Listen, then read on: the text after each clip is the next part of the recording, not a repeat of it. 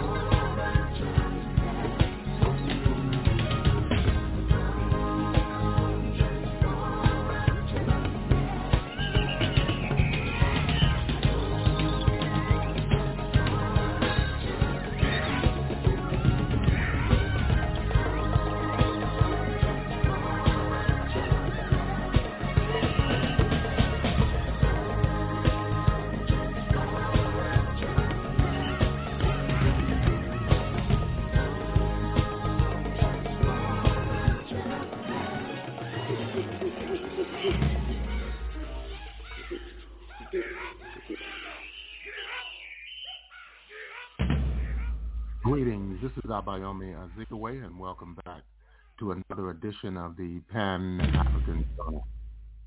The Pan-African Journal is an audio news magazine that's brought to you here on a weekly basis. I am your host, uh, Abayomi Azikiwe. Today is Sunday, uh, April the 30th, uh, 2023. Uh, we are broadcasting live from our studios in downtown Detroit. And we'd like to thank all of our listeners for tuning in uh, once again to yet another edition of the Pan-African Journal, this special edition uh, of our program. Later on, we'll be bringing uh, you our regular Pan-African Newswire report. We'll have dispatches on the security crisis in the Republic of Sudan, where the United States has increased its military presence in the Horn of Africa region. Ruling Southwest Africa People's Organization, SWAPO, of the Republic of Namibia says it remains committed to prosperity in the country. Zimbabwe is implementing policies in an effort to contain inflation. And regional states in East Africa are meeting to map out strategies for dealing with the ongoing conflict in Somalia. In the second and third hours, we look more in detail at the situation in the Republic of Sudan, where for the last two weeks clashes between the two dominant military structures has prompted widespread displacement, injury, and deaths. These and other features will be brought to you uh, during the course of our program. So stay tuned. We'll take our musical interlude uh, with uh, the Viva la Musica uh, Orchestra uh, led by Papa Wemba. Let's listen in.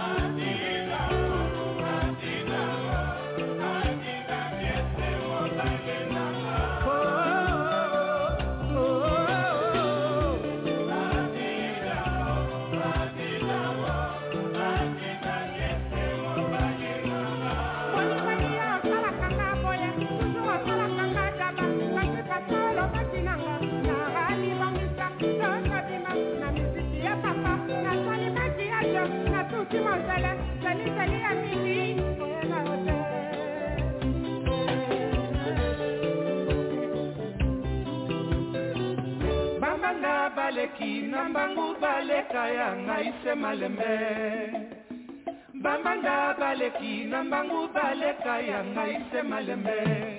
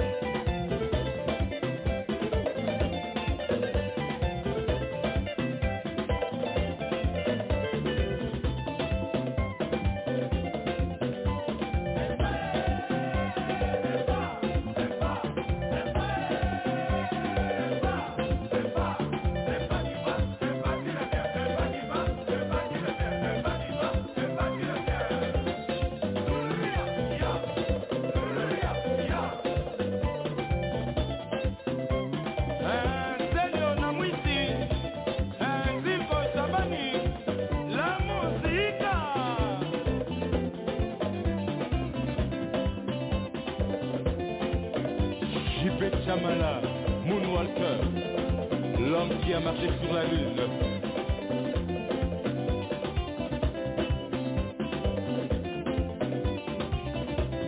okimotozongokila opesiseko dekansi gabicheko kosakobosengo na lozane makangi na johnsone lorisela kokolesa adelarkiala ya kokolo manzala kokoto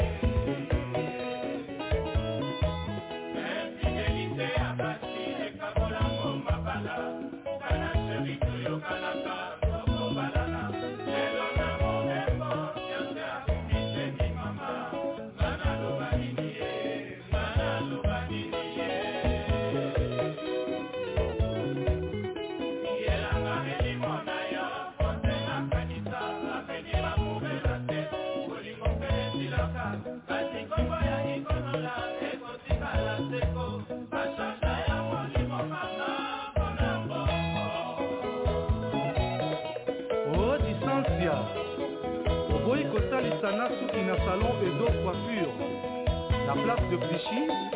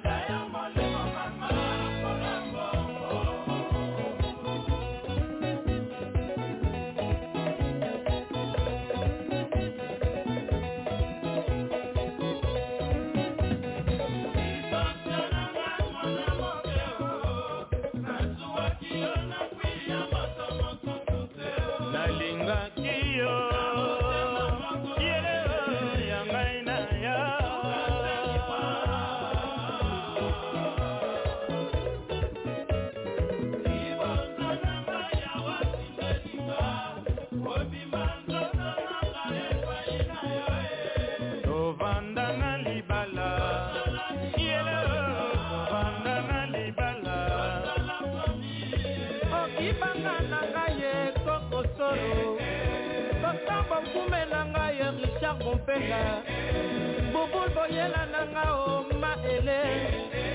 Sasa osalingaka na ye ngai oyo na bumabumako na ye kuru ye. Ngalasalakala konini ye kuru ye. Baproje nyonso na mai ngai yo. Baproje nanga ebebi yo ikoe mama ngala bebi moto e. Ndinga ya pamba ekonzendola yo e. Anjetunani mase maseli e. Nalelalela gordo mabiala ogogogo ye.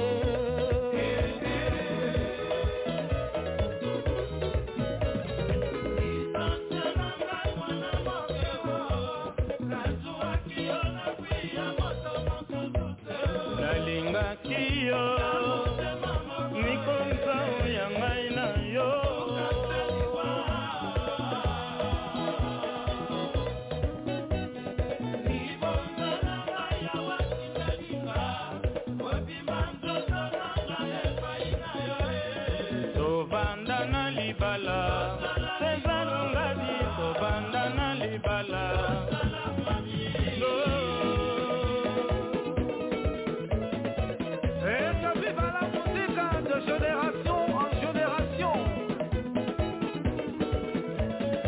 escute.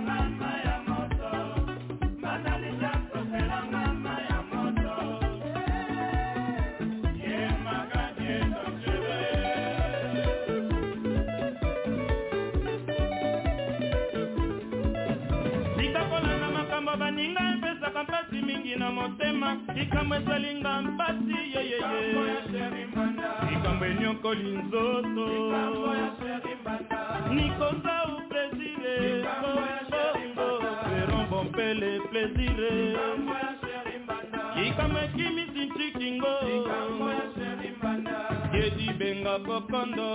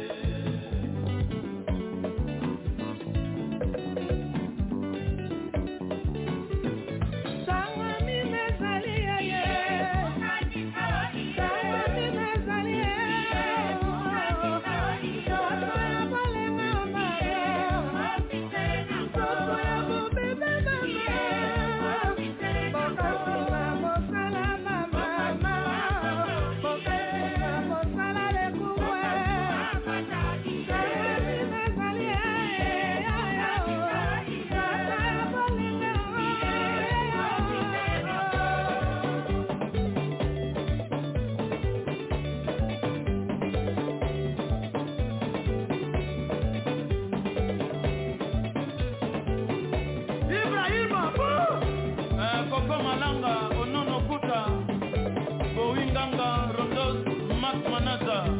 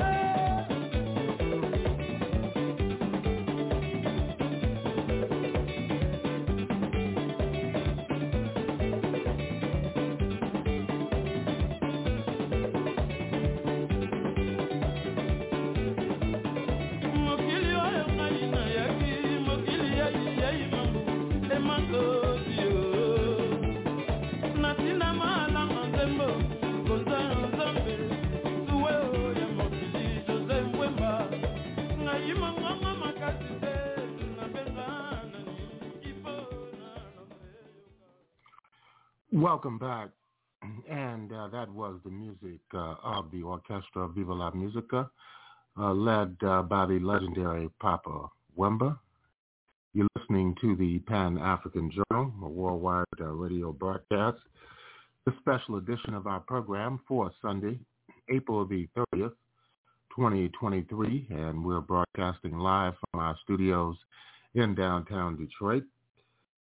We want to move into our Pan-African Newswire segment, and our lead story uh, deals with the current security crisis in uh, the Republic of Sudan. and of course, uh, there's an increasing role of uh, the United States uh, military in uh, the Red Sea area as a direct result of the escalation of fighting inside of the Republic of Sudan. now, armed drones escorted hundreds of people from the United States as they began their escape from war-torn Sudan. Uh, that happened on yesterday amid fierce fighting between the military and a rival paramilitary group.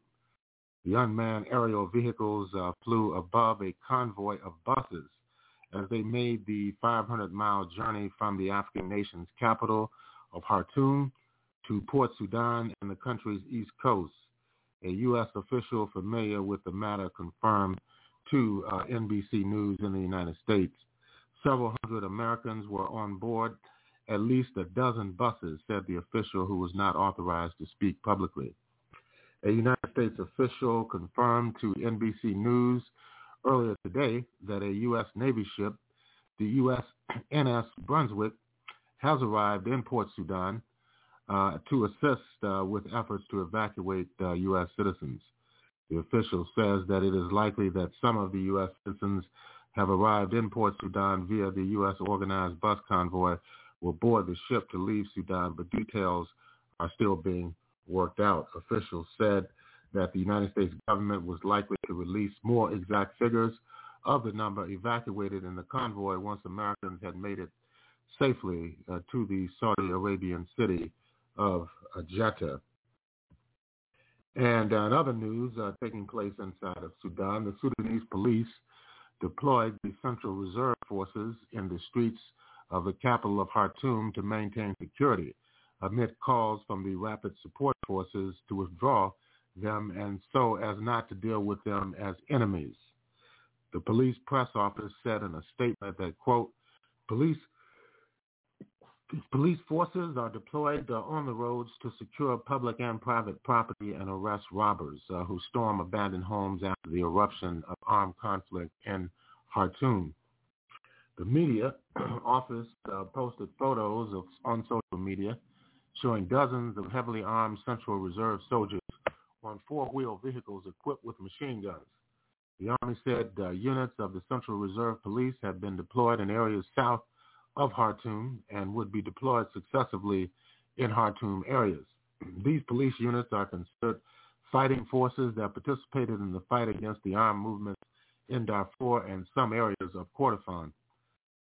On March the 21st uh, of last year, the United States imposed sanctions on the Central Reserve Police of Sudan for serious human rights violations committed during pro-democracy protests. The move was made after reports of excessive use of force and violence against peaceful demonstrators.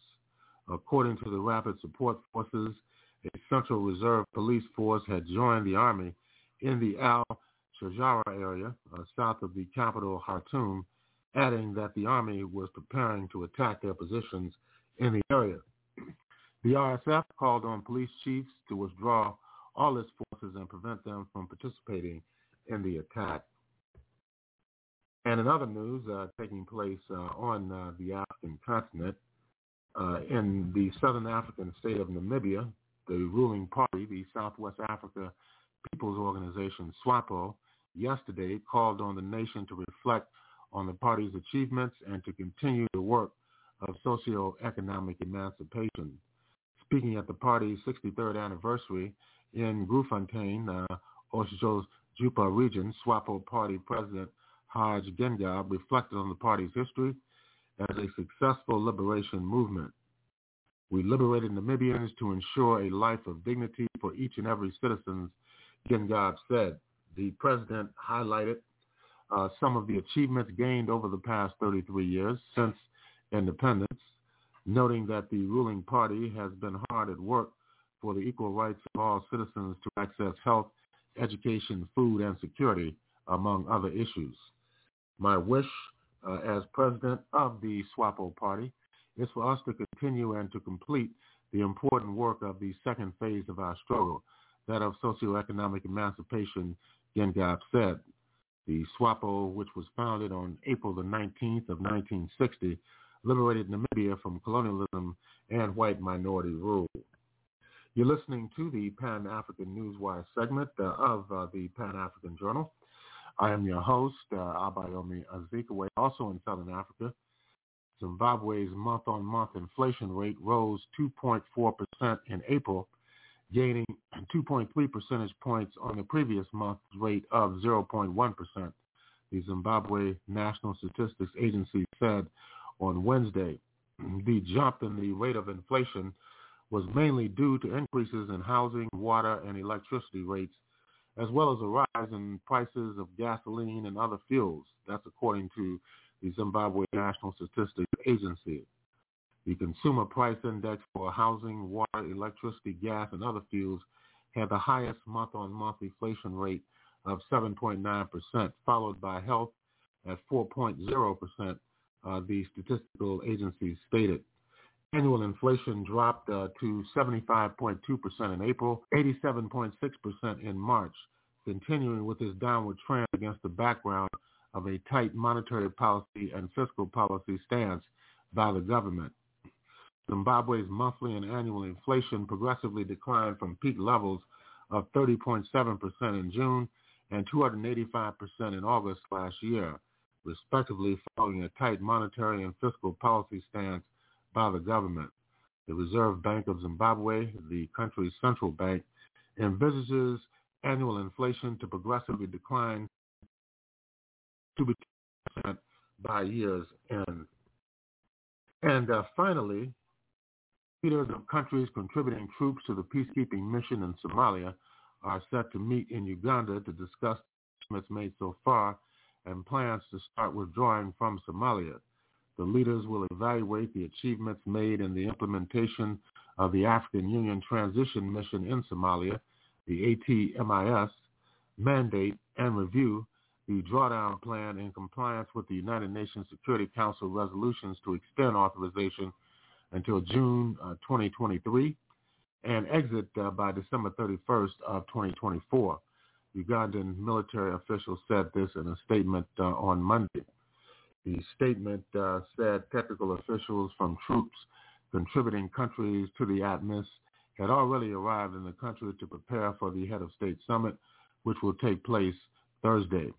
The summit follows a meeting by Somalian President Hassan Sheikh Mohammed and his Ugandan counterpart Yoweri Museveni last December.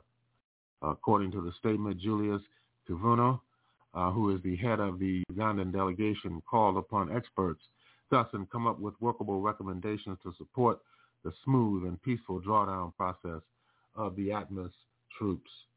With that, uh, we're going to conclude uh, the Pan-African Newswire segment of uh, the Pan-African Journal. Concluding this segment of our program, we'd like to remind our listeners that the Pan-African Newswire is an international electronic press service. It is designed to foster intelligent discussions on the affairs of African people throughout the continent and the world. The press agency was founded in January of 1998 and since then, uh, the agency has published tens of thousands of articles and dispatches in hundreds of newspapers, magazines, journals, research reports, and on blogs and websites throughout the world. The Pan-African Newswire represents the only daily international news source on Pan-African and global affairs. If you'd like to log on to the Pan-African Newswire so you can stay abreast of some of the most pressing and burning issues of the day, just go to our website at panafricannews.blogspot.com. That's panafricannews.blogspot.com. And if you'd like to have access to today's Pan-African Journal special worldwide radio broadcast for Sunday, April 30th, 2023, just go to the Pan-African Radio Network. That's at blogtalkradio.com forward slash Pan-African Journal. That's blogtalkradio.com forward slash Pan-African Journal. We'll take a break. Yeah, we'll be back with more of the Pan-African Journal for this week. We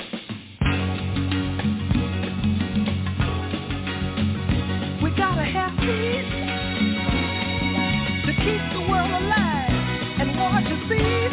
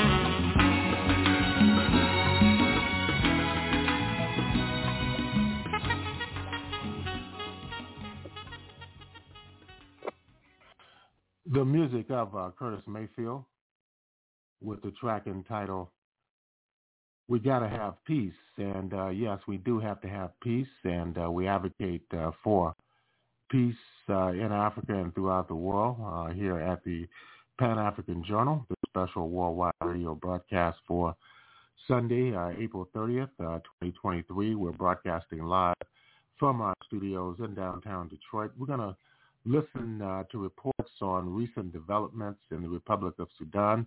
Well, over the last two weeks, uh, there have been serious clashes resulting in deaths, documented deaths of over 500 people. Uh, thousands of others have been injured, and tens of thousands and hundreds of thousands have been displaced. And of course, there's an escalation of uh, U.S. military presence uh, in the region. Uh, reports of uh, two uh, naval ships uh, docking, attempting to dock at Port Sudan, as well as U.S. drones being utilized ostensibly to evacuate U.S. citizens from the country, although many people who do hold U.S. passports have said uh, that they have gotten no assistance and no direction uh, from the United States diplomatic uh, personnel, which has been evacuated uh, from the Republic of Sudan. Let's listen to a report on the continuing fighting that's taking place inside the country. Sudan's rival military forces are accusing each other of violating the ceasefire that is due to expire at midnight. The deadly conflict is uh, entering a third week with warnings of a slide towards a catastrophic civil war. Hundreds of people have been killed, thousands wounded since a long simmering power struggle between the Sudanese army and the paramilitary rapid support forces erupted into a full-blown conflict on April the 15th. Uh, joining us now from Juba in South Sudan is SABC News correspondent uh, Patrick Oyet. Uh, Patrick, thank you for being with us. Uh, we've been covering the South Africans that have been evacuated, all countries trying to get uh, diplomats and citizens out. And to facilitate that and, and some sort of stability, uh, there was a ceasefire. Has it, has it held?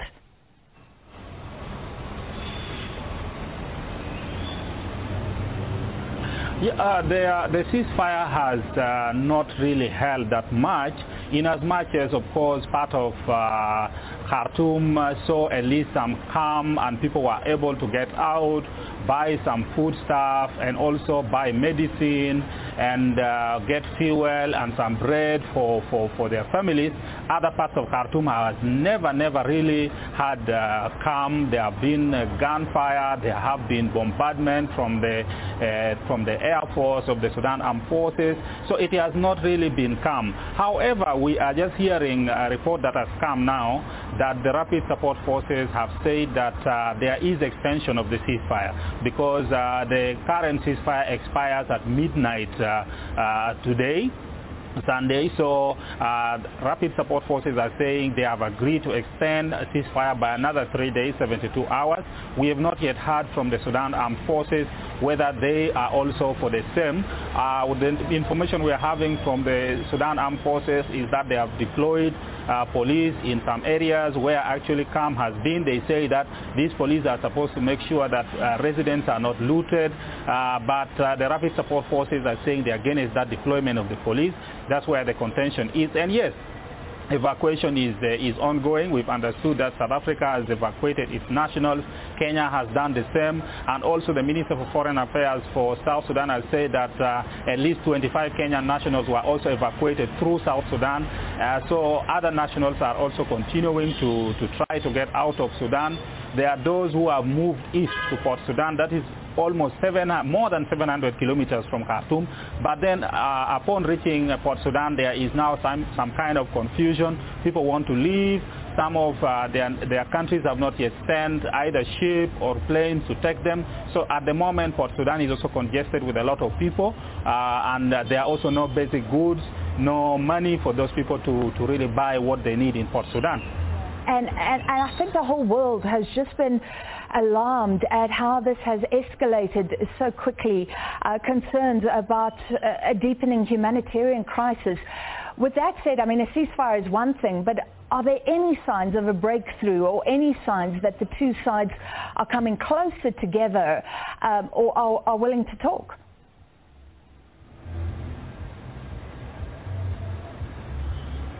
No, there, there is, uh, of course, some uh, kind of effort uh, in the region, for example, the Intergovernmental Authority on Development or IGAD, which uh, is the East African regional body where Sudan actually is the chair at the moment, has appointed President Salva Kiir of South Sudan to head a, team of uh, presidents, including President of Kenya and President of Djibouti, to try to find a solution for Sudan's uh, crisis.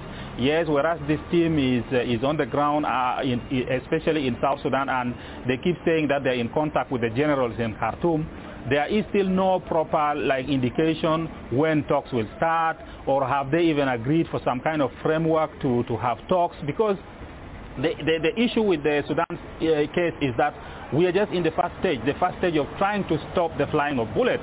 Uh, the, for any meaningful uh, peace process to begin, the guns have to go silent, and the guns have up to now failed to go silent. So this is the effort that uh, the region is trying to make to first of all make sure the guns go silent. It is not happening. We're also hearing Saudi Arabia saying they are also ready to try to mediate a, a peace, a peace deal. Uh, the same to Egypt, and also we are hearing the U.S. talking to, to, the, to the fighting generals. But on the ground, on the ground fighting is ongoing and there seems to be no clear indication as to uh, when the peace process will begin, where it will begin, what is the framework. There is totally nothing and that's the worry for, for many uh, Sudanese people. There is also no accountability. For example, those who are violating uh, the ceasefire, nobody is condemning them and they take advantage of that. So it is a very difficult situation for Sudanese people now who expect that uh, there will be some kind of uh, pressure, international pressure on the generals so that they can go to the negotiation tables. Because many of the Sudanese people we talk to, uh, they tell us that uh, at the end of the day, this kind of fighting, nobody wins in the battlefield. People will have to go on the negotiation table. And as long as you prolong it, you are just prolonging the suffering of the people. At the end of the day, the generals will go and talk and agree. And what good will it do if you have already lost so many people and infrastructure also? Indeed, thank you. Please keep us updated. Patrick Oyeka, SABC's news correspondent in Juba in South Sudan, uh, following the situation closely uh, for us in Sudan. That was a report uh, from Juba in the Republic of South Sudan uh, discussing uh, the situation in uh, the Republic of Sudan. And that was from the South African Broadcasting Corporation. I want to listen to another report that was issued earlier today as well from the SABC on uh, the conflict uh, in the Republic of Sudan. All right, so it's just after 10 o'clock, and our top story at this hour, a group of 10 South Africans evacuated from conflict-torn Sudan have been reunited with their families following their arrival earlier this evening. Now, these were part of over 600 people who moved from Sudan to Saudi Arabia and then to their respective countries following a 72-hour extension of the ceasefire agreement by the Sudanese Army and the Rapid Support Force. Some South Africans evacuated from the war-torn Sudan say they are lucky to come back home alive. The Department of International Relations and Cooperation says that all South Africans who were stuck in conflict-torn Sudan have been safely evacuated. According to aid organization Gift of the Givers, those evacuated included eight South Africans, an American man and his daughter, who is also South African. The Sudanese army has urged people in the capital, Khartoum, to remain indoors, stay away from windows, as it deploys tanks and other artillery in spite of the ceasefire declared.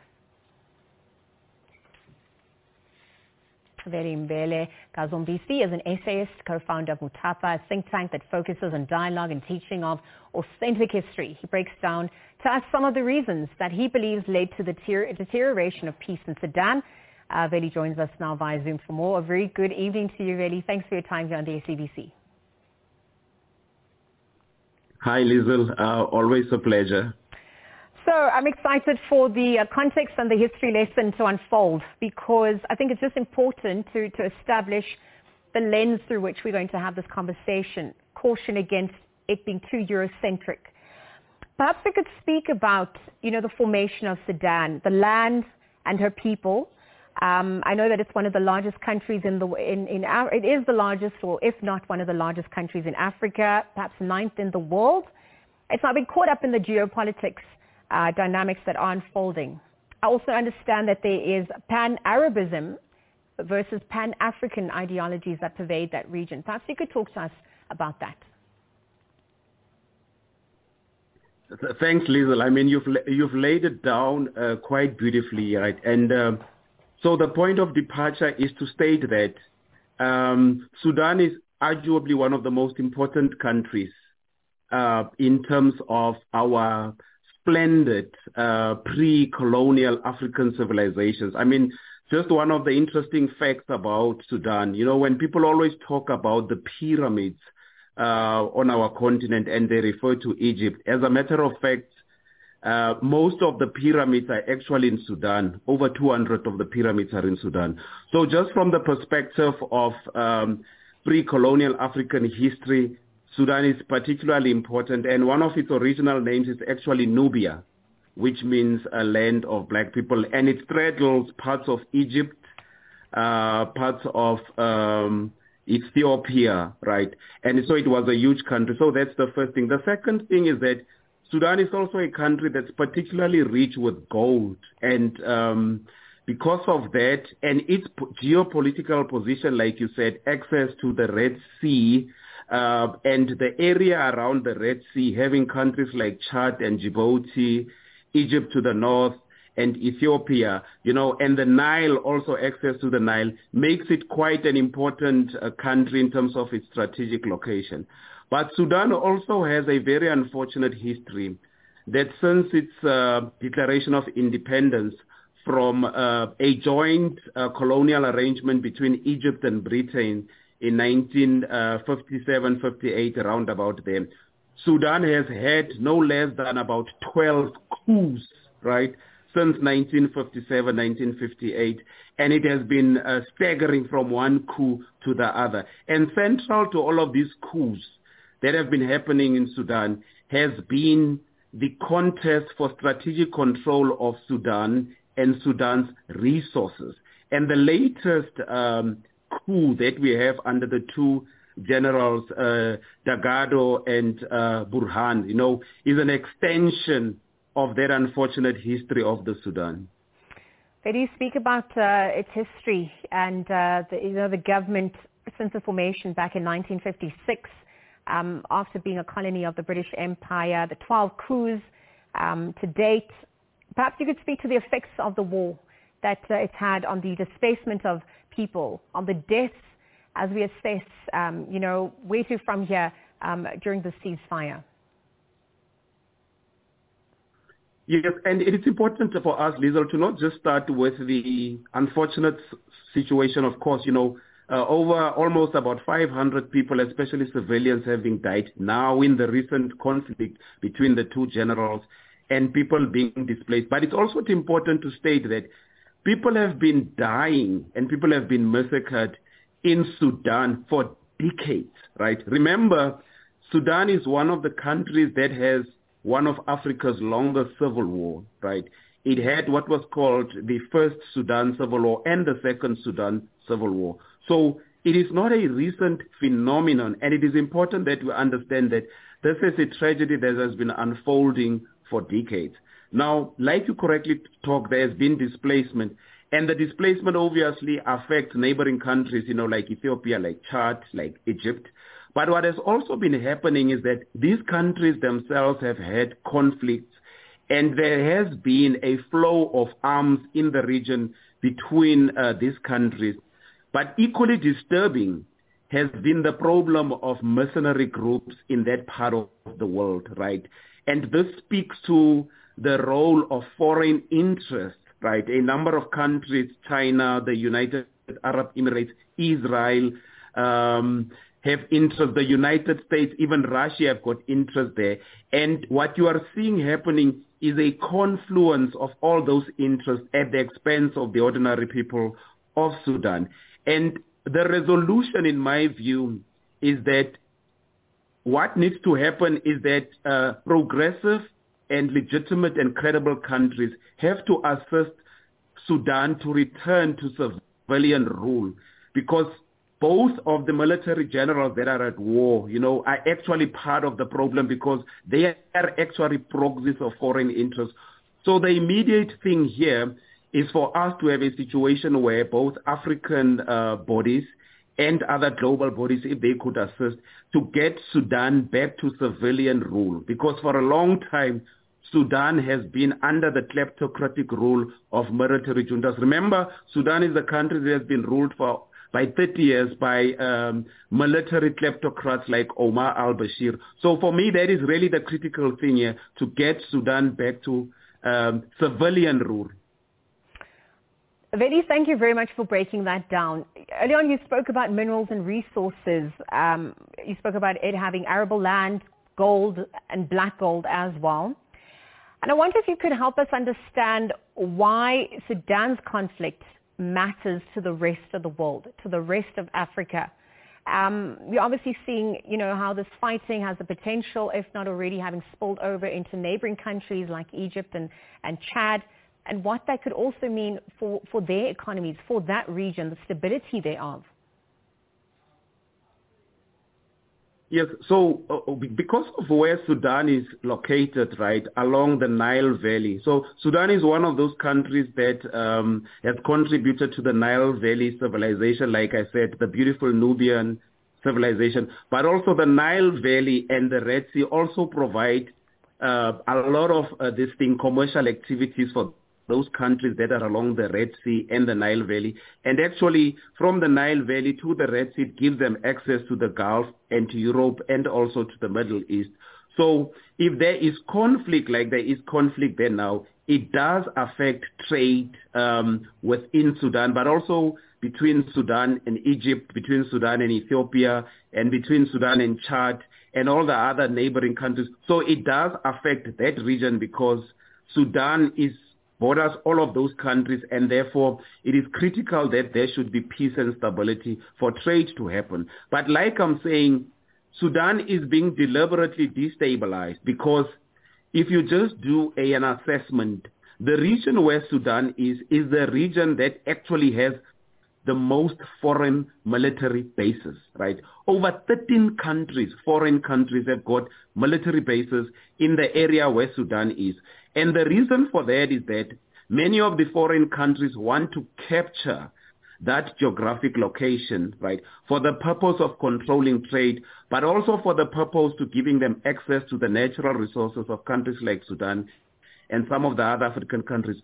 So it is important for that part of Africa that there be peace um, in Sudan because otherwise all of those neighboring economies are going to collapse or they are going to suffer as it is already happening now. So it is extremely important both in terms of uh, political stability in the region, but also economic stability and the livelihoods of our people in that region. So Sudan is extremely important. Very, we obviously monitoring developments to see how quickly, you know, a solution can be found, perhaps peace restored, security to that uh, country and the region at large. Thank you for your time here again on the SABC. Uh, Mbele PC is an essayist, co-founder of Mutapa, a think tank focusing on dialogue and teaching of authentic African stories. Um, he was just uh, under, helping us understand the history behind the Sudan conflict to date as that ceasefire uh, is, is, obviously up.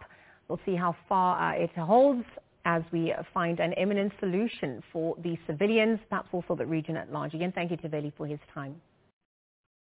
Welcome back. And uh, that was a report from uh, the South African Broadcasting Corporation on uh, the history of uh, pre-colonial as well as uh, the impact of colonialism and the post-colonial construct uh, in the Republic of Sudan. And in South Africa, they have uh, welcomed uh, numerous uh, evacuees uh, who were living in Sudan.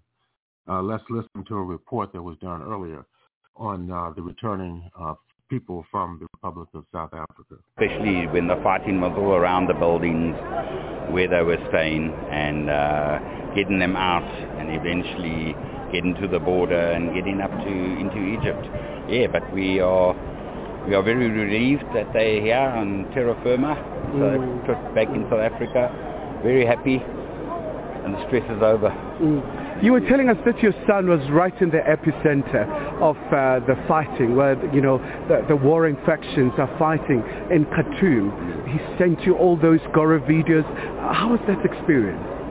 Well, it was at first um, the, the guys thought it was just a local flare-up and it would be over in a couple of days and they'd go back to work. But after a week, it intensified and at one stage the, the RSF were all around his building. They even came in there to charge their cell phones. Mm. And um, yeah, he said it was very hectic. The phone calls we had with him with the bullets going off sounded worse than Diwali, he said. Mm. So, And obviously, I mean, uh, the issue of the evacuation for them, I would imagine he was part of the group that had to be ferried in buses going to Egypt. Uh, you know, Khartoum is a very difficult destination because it's far from other parts in terms of the neighbors uh, of Sudan. So how was that encounter for him? How did he really just cope uh, under such a tremendously and stressful situation? Well, um, he, we didn't have a lot of communication from when he left his building and on the road up towards Egypt. Uh, a few days there was no communication whatsoever. They did uh, spend two days up on the border itself, but it, yeah, it was a long bus ride, many, many hours in the buses, many hours trying to get across the border. His passport was still in Khartoum at the Home Affairs in Khartoum, and uh, then there were issues at the border got through eventually and got to Aswan. Uh, great relief, but many, many hours of agony and waiting. Mm. But Uh, finally over. Mm. Um, Uh, maybe it's just families. What, what do you guys say to the authorities, to the Egyptians, South African government, the gift of the givers, and many other people who are very instrumental in, terms of making sure that this evacuation succeed? Uh, I would imagine there is a, sense of gratitude. absolutely, absolutely. If it wasn't for the people on the ground assisting the South Africans, the gift of the givers, DIRCO, it wouldn't have happened. They might still be sitting there. Mm. All right, thank you so much indeed, sir, for your time. So obviously, I mean, Kolisi, it's a very incredibly moving time for the families. It is indeed a very poignant moment, really just to get, give you a feel of what is currently happening now. So eventually the plane has uh, finally landed uh, all the way from Nairobi, uh, albeit with a bit of delay because they were supposed to be here by 10.55, uh, so they are currently disembarking from KQ760. So uh, a lot of families, you can see that uh, there is a sense of jubilation uh, as the families are really just coming to terms with this uh, and really a, a very exciting moment really for them because also with the issue of the internet blackout, there has been a lot of inconsistencies in terms of the communications. So at this point in time, let, us try and get more reactions. We'll keep it very short and sweet. Ma'am, you here as well. Uh, how are you feeling about today? I'm very blessed. I'm feeling very excited and happy to see my husband and my kids and our helper. So I'm thankful for our government, the South Africa government. I'm thankful for uh, President Monyela. He's been communicating with us. We had we have been hopeful and faithful that the family will come back safe, and we are grateful that today is happening and they're coming back home safely. Mm. How, how did you guys like interact with uh, the one who was stuck in uh, Sudan? Okay, uh, from Sunday last week when they were evacuated from Sudan to go to Egypt, the border of Egypt, the WhatsApp, obviously somewhere, somewhere we interrupted, but WhatsApp helped us. When they got there since Monday, I couldn't communicate with them until Wednesday when they, they checked in in the hotel in Aswan. But uh, everything was through WhatsApp. The calls were not going through, obviously, from Egypt, but communication through WhatsApp was assisting us. And from the media side as well, everything was just perfect. Like What, what the first thing you're going to do for him? I see you guys have got balloons, uh, sheer jubilation at this point. I wish I can do a white wedding for him. but I'm just going to hug him and be thankful that he was able to take care of the kids when I'm not there and our helper. I'm just happy. I'm very happy. I'm, I'm blessed. All right. Thank you so much for your time. So, Mxolisi, that's a feeling right here at the OR Tambo International Airport uh, with uh, the families really quite jubilated to reunite with their loved ones who are stuck in Sudan. Obviously a very sad situation for the Sudanese given the, the very conflict that they have encountered. Uh, this is a very important country for Africa uh, for so many reasons, located by the Red Sea, a very busy maritime route, uh, the shipping route, so many vessels really, so quite an important country. So we're expecting during the course of the day uh, where Minister Pandor as well is going to officially welcome the South Africans who are back in the country. We know that uh, yesterday about 10 of them uh, just landed here at OR Tambo and they came through from Terminal A here for the international arrivals. Uh, so there's a, a, sigh of relief. Uh, there's a sheer jubilation here, uh, as you can hear from the families. But in Sudan, it's a very precarious situation as uh, quite a number of Sudanese are fleeing the country in, in light of the conflict that has engulfed the country and uh, quite a number of appeals and intervention as well that uh, are being applied in terms of making sure that there is a long-lasting solution. So currently, Mxolisi, you ask yourself, where are they? The South Africans who just landed, uh, they're still going through their immigration control and eventually they will come out and then just get a chance to finally reunite with their families here. Indeed, and all those emotions by the families, they are warranted, Khayelitsha. Maybe just also, you know, just take us through as to what time the minister is expected to arrive there. So we do understand at this particular point in time that the minister is around, but uh, at any moment, as soon as they come out, uh, the South Africans who have just been evacuated from Sudan, so that's when uh, the official proceedings, I do believe very short proceedings really to welcome them finally back home, especially because the, uh, the department has been very instrumental in terms of making sure that this day finally comes uh, where the South Africans are rescued from Sudan, especially because it's been a very risky situation, but also riddled with a lot of complexities because they had to deal with a number of regulations at the border eh, from Egypt, from other parts as well, but also a very sad situation because uh, Sudanese, we do understand, others now they are fleeing to the neighboring countries like uh, Chad, Central African Republic, Libya, and unfortunately some of these countries are also just going through their own internal struggles, but also in Sudan itself the fears of what happened in Darfur. We know that in the early 2000s we saw that, you know, so many killings, so many people died when the militias just mushroomed in uh, Darfur. So great deal of concern uh, about uh, the volatility there in Sudan. But uh, strong appeals as well from the neighboring countries.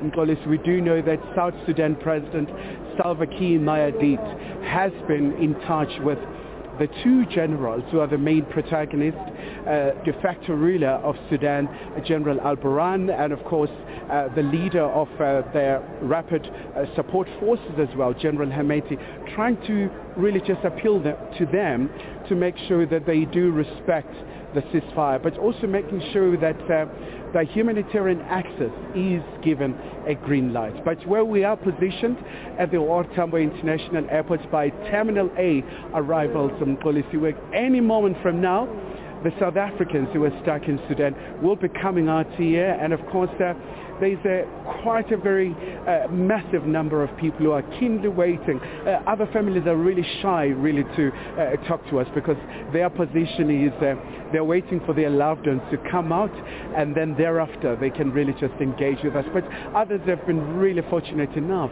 with their time to really interact with the media here at the airport.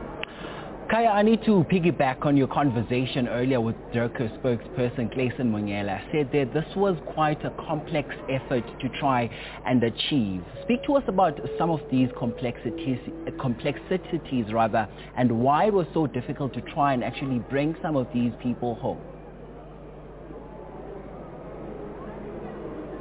It's a very unstable situation, Kolisi. As you know that, uh, you know, you look at other countries as well, the convoys, as uh, they were leaving Khartoum and many other uh, cities in Sudan, some convoys really came under siege, uh, really. So it was a very fluid situation. But also apart from that, we do know that some South Africans really did not have their travel documents, understandably so, because it is a conflict. So when you get an opportunity to run away, that's when you just escape and you leave your possessions and, and really just prioritize your life.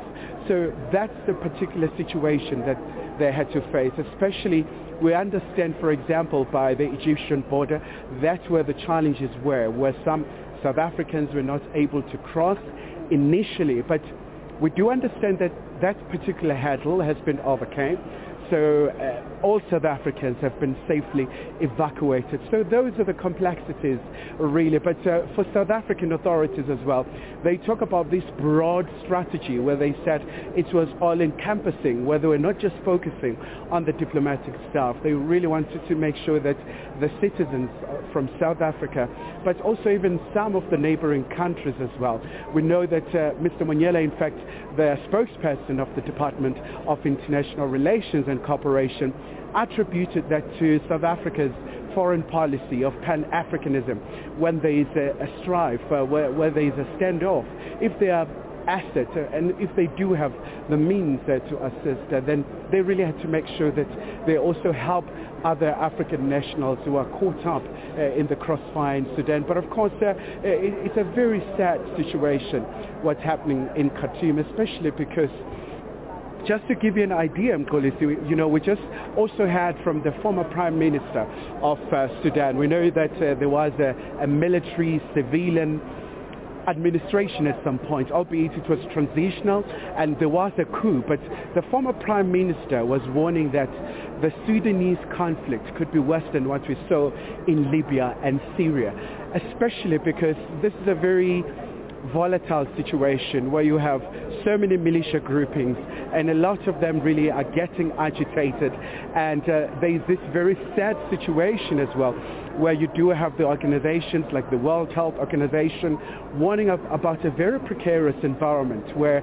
the hospitals and other healthcare facilities are on the verge of collapse and the foodstuffs uh, are running low. And Khartoum, for example, the capital city of Sudan, is a significantly massive town. Six million people live there, and uh, so there is a great deal of concern about the situation currently. All right, Kylie Khumalo is watching that story for us. We'll be coming back to you, no doubt, a bit later on as it continues to develop. You're watching the agenda. We continue with more news and live updates straight after this. Stay with us.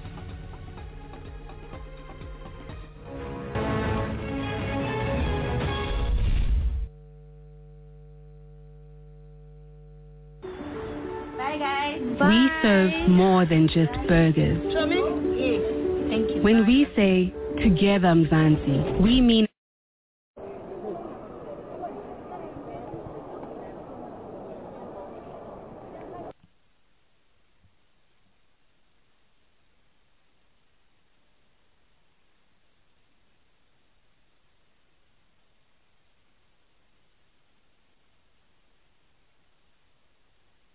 Welcome back. And uh, we've been listening uh, to uh, the reports on uh, the evacuation of uh, South African nationals from the Republic of Sudan and their arrival uh, inside the country. And of course, we've been following this story intensely over the last two weeks since the conflict erupted. And let's hear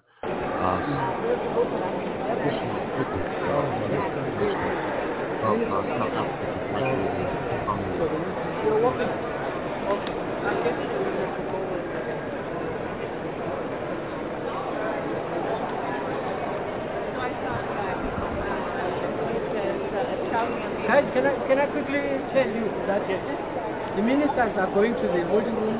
These people will come in a group, uh, escorted by the people from here. International Airport where some of the evacuees from Sudan have just landed and we also understand that the Minister uh, Naledi Pandor is just about to give an update to the media. Let's take you there now.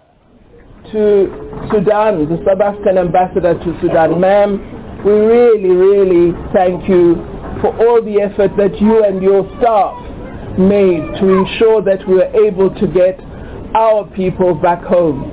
So really it's just to say welcome to all of you. I know it's very traumatic. I know the children want to get home. I know you wish to be with your families, but we could not let this moment pass.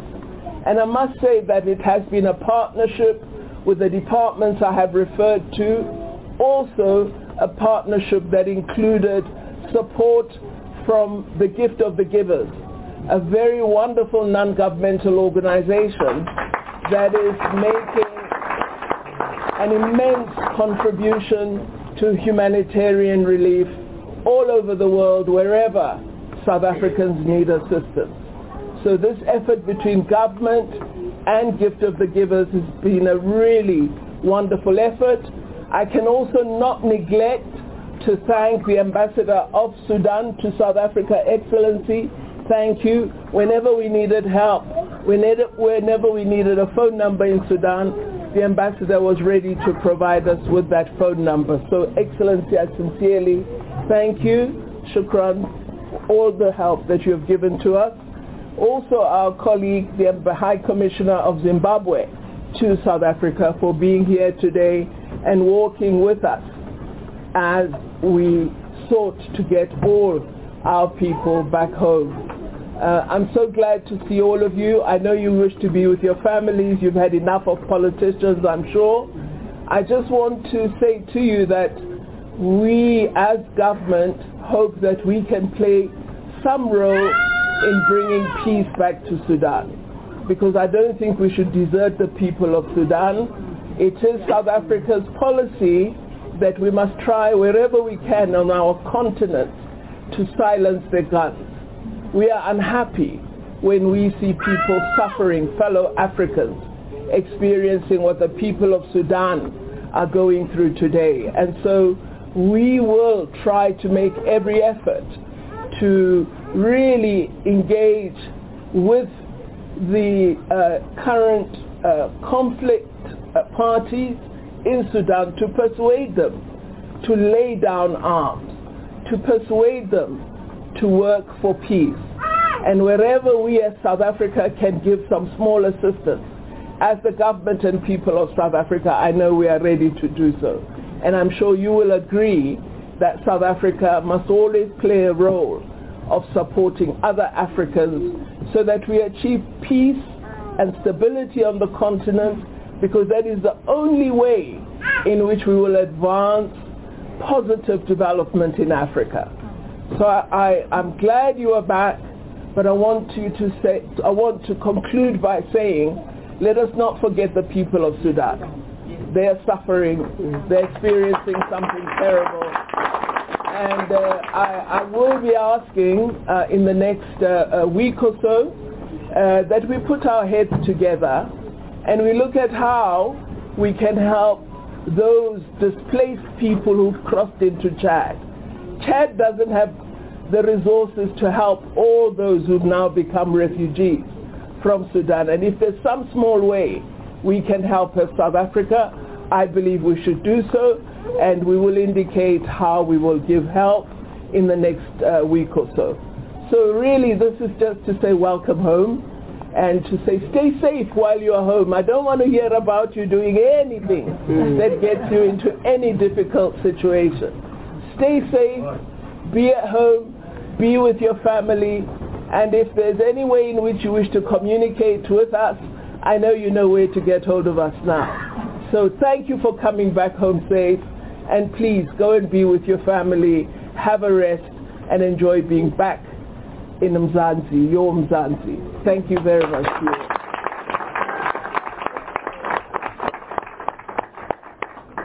I, I just want to check if there is a burning question from the media that you want to ask. Otherwise, we want to allow the families to go.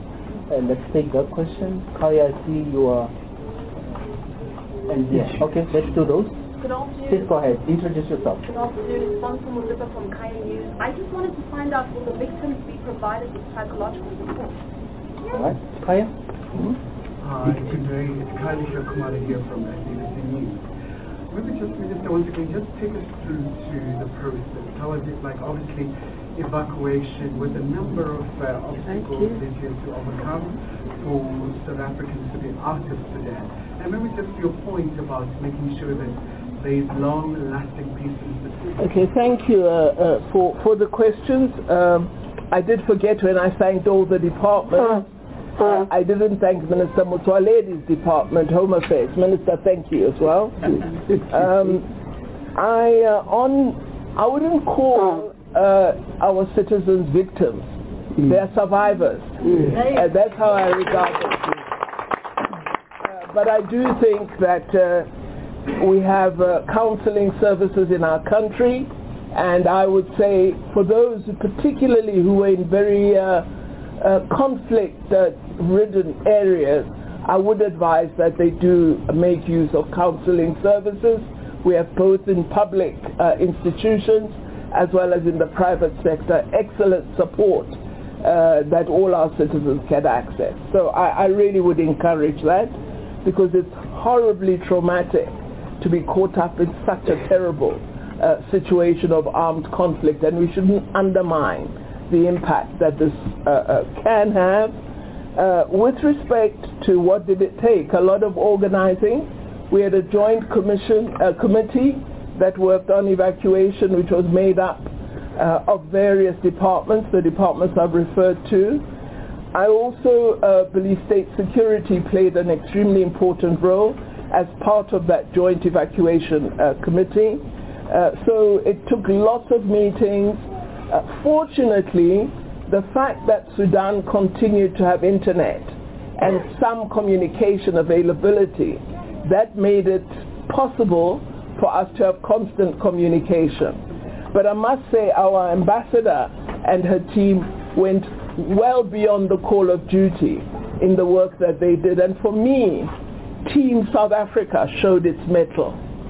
Uh, and what we have is an evacuation where the government and Gift of the Givers have played a very important central uh, role. With others, uh, you would recall with other countries, the government has really been involved in evacuating diplomats and their families rather than the ordinary citizenry.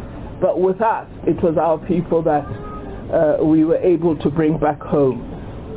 On uh, South Sudan, President Salva Kiir continues to be seized with the matter, along with the President of Djibouti and the President of Kenya.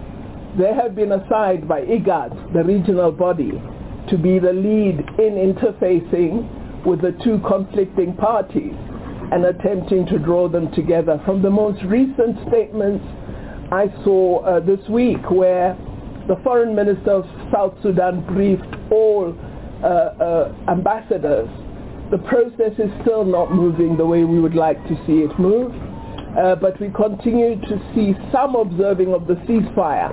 However, gunshots continue to be heard. So there's a great deal of work to be done, but the three presidents are giving this matter their closest uh, attention, as is the African Union. On uh, the number that has arrived, I understand it's 53. As I said, 51 are South Africans. One is from Zimbabwe, the citizen of Zimbabwe, and one other is a citizen of Lesotho. You would have seen earlier this week uh, arrival of uh, Zimbabwean citizens in Harare, so they managed to get alternative transport. We also had 10 South Africans arriving earlier this week because you know there were two routes uh, uh, for uh, evacuation. One was via the port of Sudan and into Jeddah uh, in, in Saudi Arabia, and the other was the Egyptian route that we, we followed. It was 53 this morning. So this morning it's 53. Um, and then you said, uh, I take a position on the conflict in Sudan, but not on Ukraine. Let me explain to you, because I think media doesn't always listen to us. I have said, as a country, when South Africa became free, we undertook, through our constitution, we will always strive for peace. We don't want war because we know what conflict does to a nation. And so I have appealed both to Ukraine, to Russia, and to the international community. Let us use the best diplomatic efforts to bring the two parties together and to have a settlement because war and conflict are destructive, people die every day, and we want to end this conflict. That is the position of South Africa. So I think it's absolutely wrong to say we don't have a position. We do. We want peace for the people of Ukraine. With respect to Home Affairs and uh, Defense, the two ministers will speak. Minister Motsoaledi. I don't know whether I should also. Yes, I think it's yeah. better. Okay, thank you very much. Thank you, Minister Pandor. Uh, look, it is illegal to cross any border without requisite documentation, especially passport. So whenever people are stranded, it might be you in the center of London, having been marked or lost luggage, etc. You still have to come back home. So it's the duty of Home Affairs through our missions to offer you emergency travel documents. We always do that. I've told people that there is nothing called an emergency passport because they always phone us and say, I must get into Botswana this afternoon. Can you give me an emergency passport? There's nothing like that. What they are talking about is an emergency travel document. It's not available to you to leave South Africa, but it's available to you to come back home. And that's what we've issued. Even Thabo Bester, he was searched by us in Tanzania. But we gave him an emergency travel document because he left illegally. We didn't want him to come back illegally also. So even if this was an evacuation, we had to give them emergency travel documents. Thank you very much. Only 19 people needed them. Oh, yes. Okay. The question was the, the process involved. Members of the National Defense Force swear to protect life, limb and property of South Africa. Wherever South Africans have been and in distress, the South African National Defense Force has not disappointed. This is not the first time we are involved. You remember when your children, South Africans, were stuck in, in, in China during COVID. It was young military staff of South Africa that went there in time. So this is not the first time, this won't be the last time. Uh, should I outline the process here in this particular instance? I think not. I think that we should be grateful that uh, our citizens, our neighbors are back home, that uh, we have not lost unnecessary lives, that we were all listening to the call, that we all cooperated, and that these lovely babies who are here with us are here, that we have not lost South Africans yet. Thank you very much. Thank you, Minister. Thank you all. Uh, that concludes. Welcome back. And uh, that was uh, reports on uh, the return of uh, South African nationals as well as nationals from uh, Zimbabwe and Lesotho uh, out of the Republic of Sudan in light of the fierce clashes that have been taking place over the last two weeks between the rapid support forces headed by Mohammed Hamdan Dagalo, also known as Hemeti, and the head of the Sudan Armed Forces, Abdel Fattah al-Burhan.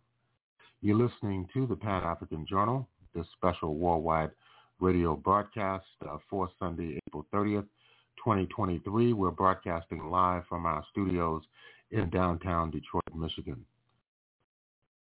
Another report uh, deals uh, with a discussion on the probability of a long-term conflict uh, in the Republic of Sudan between these two military structures. Let's listen to this analysis. Nigerian students run for cover in Khartoum. Like millions of others, they've been trapped in the city for more than two weeks. The United Nations is warning Sudan is falling apart as the army and the paramilitary group, the Rapid Support Forces, battle for control. There are shortages of food, water, fuel and medicine. Honest to God, we work in difficult conditions. We opened the pharmacy despite the sound of gunfire for the sake of families and children. Our problem is how to get stock. The factories in the Bahri region were bombed. The Interior Ministry has deployed extra police officers in Khartoum to stop looting. But what people really want is a permanent ceasefire. So far, several foreign-mediated truces have barely held. These are soldiers near a bridge that connects Khartoum north to the city of Omdurman. Both are under heavy bombardment, as is the area around the presidential palace and army headquarters. The Rapid Support Forces says it's destroyed a convoy of 200 army vehicles near there in recent days. Every day, thousands of people decide it's no longer safe to stay. This rescue ship in Port Sudan is taking evacuees to Saudi Arabia. Around 5,000 Syrians say they're being processed more slowly than other nationalities. We've been here for eight days. The evacuation of Syrians has stopped. The day before yesterday, only 27 people were evacuated. No Syrians were evacuated yesterday. We do not know what is happening and no one gives us a clear answer. In Ojin on the Egypt-Sudan border, satellite images show queues of buses waiting to take people across. Others have flown home. On the first two days of the war, there was action in Port Sudan with a couple of jets flying over and some bombs landing. But um, in Port Sudan itself, it was quiet. So lot, obviously a lot of military action, but no fighting. But everyone's tense. Everyone, but, but even the Sudanese people we work with wanted to go back to normal because they just want their country to, to grow and prosper. Former Prime Minister Abdullah Hamdok has added his voice to those calling for an end to the conflict, warning it could deteriorate into one of the worst civil wars in the world. Victoria Gatenby, Al Jazeera. Well, our correspondent Hiba Morgan joins us now live from the Sudanese capital, Khartoum. Hiba, there's only a few hours to go before the supposed ceasefire ends, but there have already been airstrikes. Has it actually made any difference? Well, right now on the ground, both sides are claiming that they have the upper hand, while civilians say they've been caught up in the middle. In the city of Omdurman, for example, in the early hours of Sunday, there was heavy artillery strikes and airstrikes launched by both the Sudanese army and the rapid support forces on each other's positions. So people there say that, or at least in parts of Omdurman, say that they cannot see the ceasefire holding on the ground. Then there's the northern part of the capital, Bahri. Right now, there are plumes of smoke covering uh, parts of the uh, city of Bahri residents say that they have been hearing some some shootings and some gunfire being exchanged between the rapid support forces and the Sudanese army. But in other parts of the capital, they say that it's been relatively quiet, uh, giving them the chance to be hmm. able to go out and buy food or other basic commodities. That's in the southern and eastern parts. But people are saying that there's the issue of cash, and they say that as long as the fighting continues, as long as the two sides uh, continue to try to battle each other out to resolve their differences, they will be suffering. Of course. And Hiba, as the fighting continues, are you hearing any word there of how mediation efforts are perhaps going? Mediation efforts have not stopped since the start of the fighting on 15th of April. But the two sides seem to have conditions on, uh, in regards to coming to a negotiating table and working out uh, a deal or a ceasefire agreement. Now, the Sudanese Army General, General Abdel Fattah al-Burhan, spoke to a U.S. public broadcaster on Friday, and he says that to negotiate with the Rapid Support Forces, it has to include them being out of the military institution. Then you have the Rapid Support Forces saying that they will not negotiate unless there's a ceasefire in place and all previous ceasefires has ended with accusations from both sides of violating it. The Sudanese army is saying that the RSF is trying to bring in more reinforcement uh, to continue the battles in Khartoum and that they were able to shoot down uh, or, or, or uh, launch airstrikes on several of the RSF convoys, while the RSF is saying that it managed to imprison several uh, uh, army, uh, several army officers and soldiers in the city of Omdurman. So it looks like while all international bodies and regional bodies are trying to get the two sides to mediate uh, or to reach some kind of mm. deal to end the ceasefire for humanitarian aid to come in. Both sides want to make sure that they have the upper hand before they go to any negotiations to work out what's happening in Sudan. Of course. Hiba Morgan there with all the latest for us from Khartoum. Thank you, Hiba. Well, let's bring in Khalid Hassan. He's the acting Sudanese ambassador to the UK. He joins us now from London. Khalid, we're into the third week of fighting now. How functional is the government at the moment in Khartoum? Are you getting regular updates? Yeah, of course. I'm getting regular updates and uh, the government is working. Also, it's not in its full capacity because of this rebellion, but it's working. So when you say working, so government departments are functioning, uh, are there big holes in terms of being able to run a country? You know, some of the civil servants just uh, travel outside the Khartoum to celebrate Eid holidays and they trap there because uh, the, this rebellion uh, was started and they couldn't come back to their normal uh, life and normal works. But uh, the government, uh, some of the government's body are working, mm-hmm. although the services for the people is very difficult. but they uh, work very hard to provide it like uh, water, clean water. Um, Khalid, you, referred... Sure, sorry, the, the line's not great. I, I just wanted to pick up on something you said there. You referred to this as being a rebellion. I want to talk about mediation. Our correspondent Hiba was just touching on that. You yourself, I believe, have praised Saudi efforts on brokering this latest ceasefire, which hasn't exactly held. But I believe you've also been a, a little more dubious about Western involvement.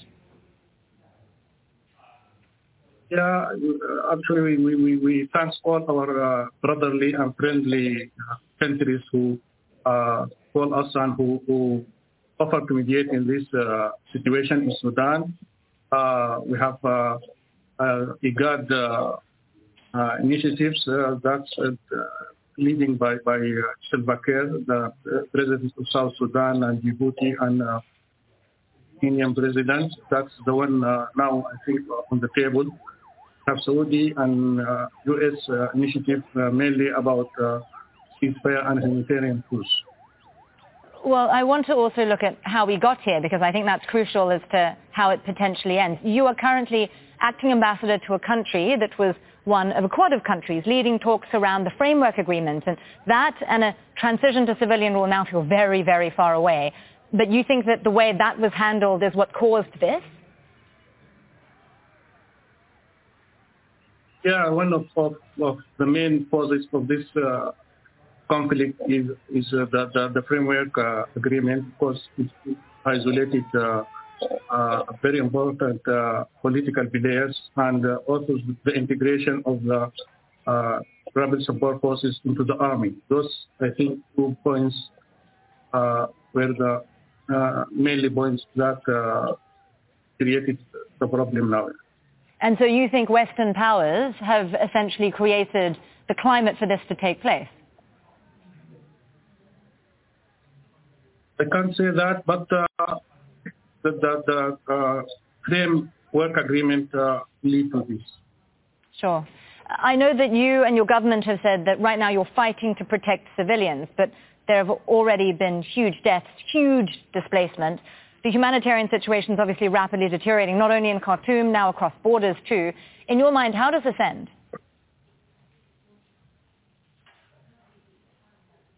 Yeah, I agree. The humanitarian situation uh, is very bad in Khartoum mainly. The other part of the country, uh, life is normal, but uh, in Khartoum it's very, very difficult for people to, to get enough food, medicine, uh, clean water, electricity. But uh, the government is uh, trying to do best to end this rebellion and to uh, return life uh, back to normal uh, as soon as possible. And we have seen yesterday that uh, the police is on the ground and uh, people start uh, trying to get in their, their needs from the near shops. So gradually life is returning back to its normal. So you say you're doing everything you can to help end the conflict. I want to ask you, though, as a member of General Burhan's government, what is your message then to the Rapid Support Forces? As a message that they are Sudanese and they are taking their, their salaries from uh, Sudan government and uh, uh, they should put down their arms and join the uh, Sudanese armed forces and they will get amnesty as uh, leader of the army and the president said before. Khalid Hassan there, the acting Sudanese ambassador to the UK, speaking to us from London. Thank you for your time, sir. Thank you for joining us here on Al Jazeera. Well, Djibouti is one of the country's leading peace negotiations, and its foreign affairs minister says fighting isn't the solution. Uh, all the observers are telling us that uh, um, actually they want to uh, uh finish the war on the military ground. One should, should, should uh, prevail. Uh, that's the message we receive. But we cannot, as the region, accept that that's happened because uh, uh, we, we don't know when this uh, victory uh, of one uh, party on the other will happen. And until then, the population in Khartoum, the people of Sudan, you know, is suffering. Meanwhile, the World Food Programme is warning that the fighting in Sudan could plunge the entire East Africa region into a humanitarian crisis. It says a third of Sudan's population was starving even before the fighting broke out. Now there are shortages of food and prices are soaring. There have been similar price rises too in neighboring South Sudan and Chad, which have taken in thousands of refugees. Well, our correspondent Ahmed Idris is in the border town of Adre in Chad with more. People are still coming. Uh, one of the first uh, camps set up by the uh, international organizations like the United Nations had more than 4,000 refugees who have been registered formally, with hundreds more uh, still looking in, trying to register themselves and their families in that particular camp. And yesterday we moved to a different camp, which is Majigilda. Uh, there we found between 4,500 to 5,000 refugees in that particular camp. And we also understand not far from where we are right now, uh, some people have uh, sort of moved their families, especially women and children, and are located in a village just close by here. Although there is no presence of aid organizations in that place, so we expect hundreds more are located in that community, and they are spread within families and also uh, spread under trees and in the open spaces.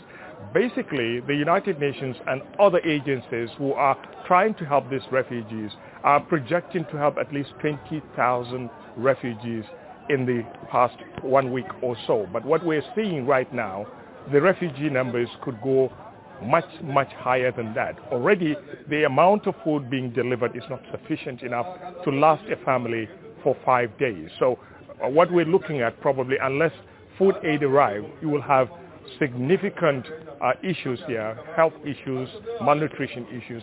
Already, the United Nations Children's Fund is talking about dire situation for children.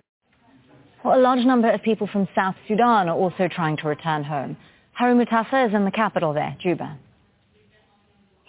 The International Organization for Migration says there are about 1.5 million people from South Sudan living in Sudan. Some of them are refugees, others went there looking for work. When the fighting started, people like Anok Deng and her six children left Khartoum and came here to South Sudan's capital, Juba, a journey that took them about two days by bus. And they're now staying with family friends who've taken them in for as long as it takes. Anok Deng says the journey for her and her children to get here was traumatic. My children heard gunfire and saw things they should never see. They are still scared. I am happy we got back to South Sudan safely. No more killing in Sudan! No more killing in Sudan! South Sudan has close ties with its neighbor, Sudan. Remember this country gained independence from Sudan in 2011. Many people still have friends and family stuck in Sudan and they're worried about what's happening over there. The same experience that Sudan went is what I went through in our crisis in South Sudan where we have witnessed people have been killed, people have lost lives, people have been displaced, and children and, and elderly people have suffered most. So when I saw the fighting in Sudan, it worries me more because I start wondering the pain that the Sudanese people are going through. Salva Kiir, South Sudan's president, is leading mediation efforts as part of the regional group IGAD. He's trying to get officials from the Sudanese army and the paramilitary RSF to have face-to-face talks here in the capital, Juba. Government officials say it's still a work in progress. Haru Al Jazeera, Juba. Well, many people who had submitted their travel documents to foreign embassies are still stranded in Sudan. That's after Western diplomats fled the country. Rahila Mohammed has been taking a look at that for us. Some Sudanese say they are trapped in Khartoum without their passports. Tens of thousands of people are fleeing to neighboring countries. Dozens of foreign governments have flown out their citizens and diplomatic staff. But for some Sudanese, leaving is not an option, as their travel documents are locked in shuttered embassies. Well, we spoke to Sudanese residents still stuck in the capital after failing to retrieve their passports. By the end of March, I have applied for a study visa to South Africa. And by the date of 18th of April, after three days of war starting, most of diplomats and different embassy staff were evacuated. So I couldn't reach my passport, so I can't go anywhere. I didn't get any response from the embassy, no announcement, no phone calls, even no direct messages. I applied for the Schengen visa at the Swedish embassy in Khartoum. Uh, I didn't get my passport back uh, because they, the, the, staff simply up and left uh, with complete disregard to the situation. Uh, it's not just me, there are hundreds of us in different EU embassies. It's utterly irresponsible and, and it's such a shame because they have, they, they spend a lot of money on, on, on curbing the migration, the illegal migration, when they can't even come up with an e-visa system. So situations like this do not happen. I emailed the Spanish embassy multiple times and I called them multiple times. But when they found out I was in Spanish, they hung up without any explanation. Me and my family were forced to leave our house in Khartoum as it was no longer safe. My family scattered. Me and my brother came to Port Sudan, but he got on the ferry to Jeddah. My mother and sister are currently in the Egyptian border trying to cross to Egypt. And I'm here not knowing what I will be doing next. Well, as you can imagine, a lot of people are trying to figure out what's happening with their papers. Some are contacting governments on Twitter. The Dutch Foreign Ministry recently replied to a, a visa query confirming that a number of Sudanese passports had been left behind at the embassy. It advises people to apply for a new passport with local authorities. Another criticism of foreign governments is automated responses. Dozens of people are sharing their frustrations online as well. Now, some countries are trying to work around those changes on the ground. The Swiss embassy says it's working hard to find options for people to collect their passports. And the Chinese embassy says Sudanese residents can now collect their documents in Khartoum. Now, with so many people in limbo, you may be wondering what are the legal implications?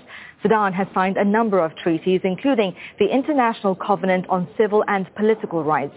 It states everyone lawfully within the territory of a state shall within that territory have the right to liberty of movement. And everyone shall be free to leave any country, including his own. Rights groups say governments can be held liable for not doing enough to return passports to visa applicants. Welcome back. And uh, that was a report on some of the difficulties uh, people are facing in regard to the availability of uh, passports uh, from Sudan as well as uh, visas uh, that have been requested for travel to other states within Africa and indeed around the world. You're listening to the Pan-African Journal's special worldwide radio broadcast for Sunday, April 30th, 2023. Uh, we are broadcasting live from our studios in downtown Detroit. We're going to take a break. We'll be back uh, with more reports on the unfolding situation in the Republic of Sudan and its implications internationally.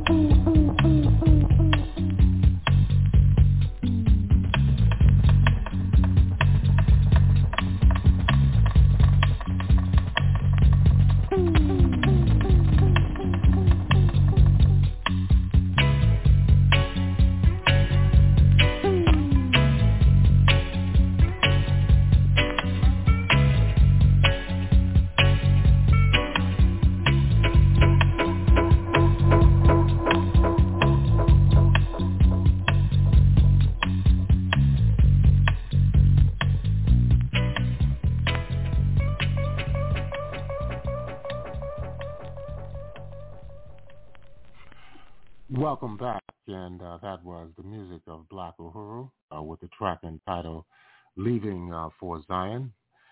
And uh, this is the Pan African Journal special worldwide radio broadcast. We want to go into a report uh, analyzing the implications of the Sudanese internal conflict for their neighbor to the north, Egypt. Uh, two countries which have held a historic relationship that goes back uh, millennia. Let's listen uh, to this report. For a long time, it wielded huge influence over Sudan, but now Egypt is nervous as its neighbor is embroiled in conflict. Cairo is siding with one of the rival parties. How much of a gamble is it taking? And what are the possible implications? This is Inside Story.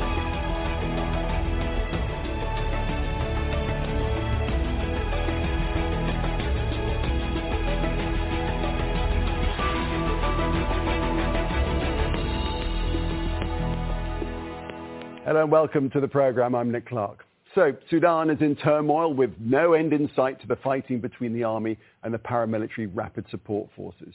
Neighbouring nations already dealing with an influx of refugees are worried that the violence too will spread beyond its borders.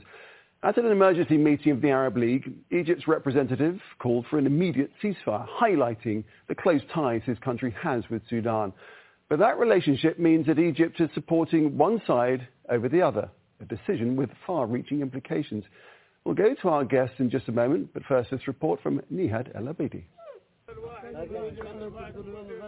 The Rapid Support Forces says this video shows Egyptian soldiers who surrendered at Meroe Air Base in northern Sudan.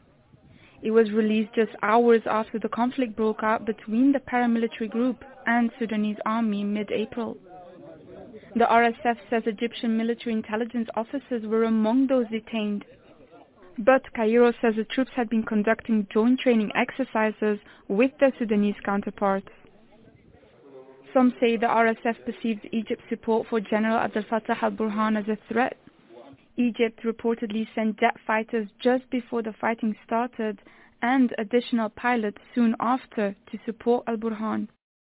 He and Egyptian President Abdel Fattah al-Sisi have grown closer in recent years in terms of military cooperation, Red Sea security and trade.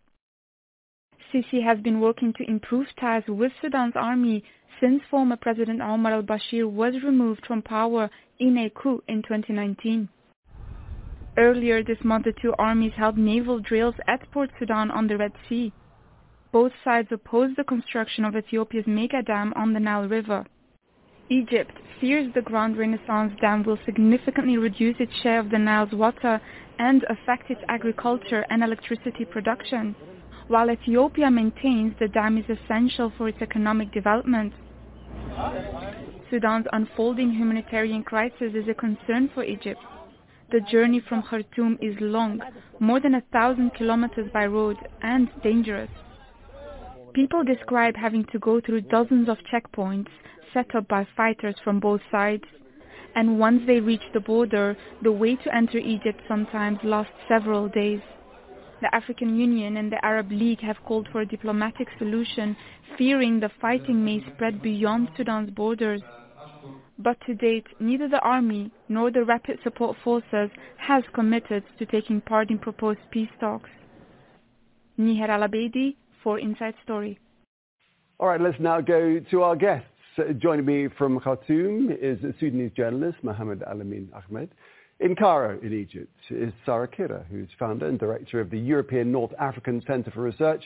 And over in the United States, in Washington, D.C., is Khalil Al-Anani, who is uh, Associate Professor of Political Science at the Doha Institute for Graduate Studies. A warm welcome to all of you.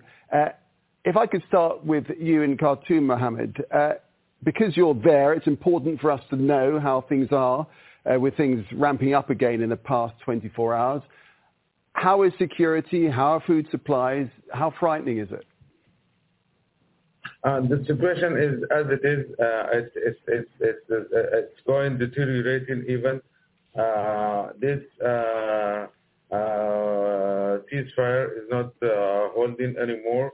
the two sides are still fighting in different areas of Khartoum. they are uh, it's changing uh, somehow the, the, the, the, control of the strategic places. Uh, the army is still controlling the the airport and the headquarters or, or and its headquarters, but the RSF is still also shelling the same places. the the uh, the people are fleeing Khartoum not just because of the humanitarian situation and uh, and, and, and, and, and the and the, the bombs that fallen on the houses of the civilians because of the random shelling and random air striking. Okay. But also there is a new factor of looting uh, the, the civilians in the streets and looting them even inside their houses in, in a place like Omdurman. So the situation is, is, is very risky for the people and the people uh, use or take the opportunity of the few hours of relax of the fighting to flee outside Khartoum actually or to go. Okay, Mohammed, uh, it, it, it certainly doesn't sound as if there's any kind of peace coming anytime soon. Uh, let me just ask you one more question before we go to the other guests. Is there a fear amongst the population in, in the capital that this could get worse, that neighbouring countries might become embroiled in this, that this could spread across the region? Uh, yes, actually, the the the the, uh, the people who were in the streets actually in in uh, in Khartoum calling for civilian rule and the resistance committees, the opposition parties, uh, all all all the pro-democracy protesters, they are believing so uh, that uh, this this war is because of the regional and international intervention, and they are looking uh, very suspicious to the roles of Egypt and the Gulf countries as well, including uh, also Saudi Arabia and UAE. So they are believing that the two sides, the, the two sides have been uh, supported. The two sides, I mean, uh, the SAF and RSF, they got support from uh, these countries. So, and, and like Egypt is standing behind. They believe that there are a lot of signs and indications that Egypt is supporting the army and the national army and want to copy paste the experience of Egypt of 2013 into Sudan. And UAE is also supporting uh, the RSF as because of other indications, uh, especially you know they are still fighting with the UAE in in Yemen and, and they are sharing a lot of in, investments and, and economic interests. So those people they are believing so and they are looking very suspicious to these uh, uh, three countries. Okay, let, us throw it across the Cairo to, to Sarah Kira. Uh, how is it perceived there? How serious is it that, that external actors like Egypt and like the UAE are supporting opposing sides in this situation? Well, to speak about the regional factors or the regional actors interested in Sudan, that list that goes on. Uh, it's a list that never ends. Of course, Egypt has a, an interest in the stability and prosperity of Sudan, and I'll mention later why. But another uh, uh, Arab states have different interests in Sudan. And speaking of Egypt being behind the army or not, it's, it's, it's very important, especially in this time, to elaborate that Egypt is not taking sides of one over the other. Egypt has paid a visit last January 2023 uh, uh, through General Abbas Kamel, who's the head of the intelligence of Egypt, to Burhan, General Burhan, to urge him to take things further and transition the power to civilians because that's what Sudanese people want. That's why the demonstrations went on and went on uh, uh, uh, back in the days. And the crisis of Sudan takes a decade. It started a decade ago. And all along that last decade, Egypt was trying to mediate along with the Juba Peace Agreement, uh, the uh, uh, Cairo Workshop, and the Arab League Initiative. So we've been trying. It's kind of Egypt now lost Sudan.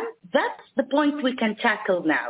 Because if we look, we have been, okay, as uh, uh, uh, my colleague mentioned, that we have been supporting al-Burhan, okay, but that's not to like transit the, the, the experiment or anything. That's for the stability and prosperity of Sudan because we see the consequence today. Okay, let, let's, let's, let's throw that point. Let's throw that point. We'll come back to you in a second, Sarah. Uh, but let's throw that point across to Khalil Al-Anani and curious to know what you think about that. Egypt not taking sides one way or the other. Uh, over the last decade, Egypt has been trying to, to mediate in the situation in Sudan. What do you make of that, Khalil? I think this is unfortunately untrue. Egypt, since the uh, beginning of the transition 2019, adopted a deeply flawed, uh, short-sighted policy in Sudan, uh, driven by two contradictory objectives. The first one is Egypt, along other regional allies such as UAE, Saudi Arabia, Israel, uh, worked hardly in order to prevent the establishment of a civilian, let alone democratic government in Sudan over the last 40 years. On the other hand, Egypt feared uh, that Sudan might uh, turn into a failed state that might have uh, geostrategic, political, and economic and humanitarian crisis, as we see right now, that unimaginable and unmanageable at the same time. Unfortunately, the main goal for Egypt was uh, to establish a strong military rule, as is the case in Egypt, in order or under the belief that this might prevent them from uh, sliding into a civil war or sliding into a chaotic situation. Unfortunately, this is like Uh, uh, self-destructive policy or uh, uh you know a prophet that came true. Unfortunately, if we see the Egyptians' behavior over the last four years, on one hand, they supported the military component within the Transitional Sovereign Council. On the other hand, they supported also the coup that was staged by Al-Burhan and Hamid at that time, 2021. Then they tried to sow discord between civilian forces, the visit that was paid by Abbas Kamel last January was not in fact to support the framework, the framework agreement that was agreed on in December 5th, but in, in order to create a parallel uh, process that might create divisions among civilians. That's why the main faction, the uh, Forces of Freedom and Change, FFC, the main component, the, uh, the Central Council rejected the process, and rejected the Egyptian initiative. Uh, the other faction, the uh, Democratic Bloc, agreed and joined the what's called the Cairo's workshop. So unfortunately, Egypt uh, made this crisis to happen along other allies, unfortunately, and now they're okay. paying the price. Khalil, I'm going to throw that back to come back to you in a second. I'm just going to throw that back to Sarah before we go back to Mohammed. Uh, so, Sarah, what's your reaction to that? It's very hard to uh, blame any neighboring countries or even any other regional or superpower actor in Sudan when the two forces are fighting over resources and power. And when the two forces are increasing themselves, if Egypt is supporting the National Army of Sudan because as a state, as Egypt, as its foreign, as a very important axis of its foreign policy, they will never deal with militias and this is very evident, they will deal only with the national army, not to transmit any experiments, but that's like the official party who we can deal with. Egypt will never deal with uh, paramilitary because that's not in its concept of foreign policy. That's what I was trying to say. But mediation, I, I think Sudan now is very hard for one actor in the region to, to mediate in this. I don't think that even the Arab League can come into it has to be the US and IGAD okay. and the AU. Sorry, we're going to come on to mediation. We're going to come to onto mediation and resolution in a minute. Mohammed, if I can come to you, what's your view from within Sudan of Egypt's role uh, in all of this, both prior to the conflict and now? Uh, uh, yes, actually, uh, you know, the policies of Egypt towards Sudan since like uh, uh, 50 years ago has never changed. So the, the, the, the, the, the policies of Egypt has never changed. So, you know, the memories of the Sudanese have uh, a lot of memories of uh, the uh, Egyptian intervention in uh, the, the, the, domestic uh, policies of Sudan. Actually, we have this, this like uh, in 1970, 1971, and uh, in the uprising of the 1985 and in other incidents. So uh, the memories of the Sudanese, they have a lot of impressions of uh, how uh, Egypt is intervening in uh, the politics of Sudan. So now the, the, the, the, the two militaries, the Sudanese and Egyptian militaries, they are actually um, sharing a lot of uh, interest uh, regarding the regarding the economy, regarding the politics, regarding uh, the, the, regional interest. So we have for example, the Egyptian and Sudanese army are sharing uh, mining investments, uh, livestock investments, agricultural investments. So, and, we know in these two countries, this has been used actually for uh, power struggling between uh, the, army and its uh, other uh, other rivals, whether it's civilians or other army components like like in Sudan. So the two the two armies have shared a lot of interest in order to stay in power, in order to struggle with the with the with the, with the power struggle in that in the two countries. And we know that these two sides were, I mean, SAF and and and, and RSF were allied together for a long time against the civilians. And uh, during that time, there were a lot of countries in the region have interest in keeping the situation in Sudan in the hands of uh, these two sides and and and and now when uh, that is uh, when this conflict happened and when this conflict of interest reached its highest point the the, the the, the, the regional players also have to keep their interest on uh, and, and, and, and intervene in Sudan. We have also okay. a lot of indications. For example, we understand that uh, Egypt, for example, have uh, a military maneuver in Marawi uh, Air Force with the Sudanese uh, military. But uh, they stay for uh, really long than a year of the officers that have been arrested in Marawi is also sending a lot of questions of what is going on between the between the two sides. So and we, we didn't hear uh, a real execution from Egypt or from the Sudanese military about this.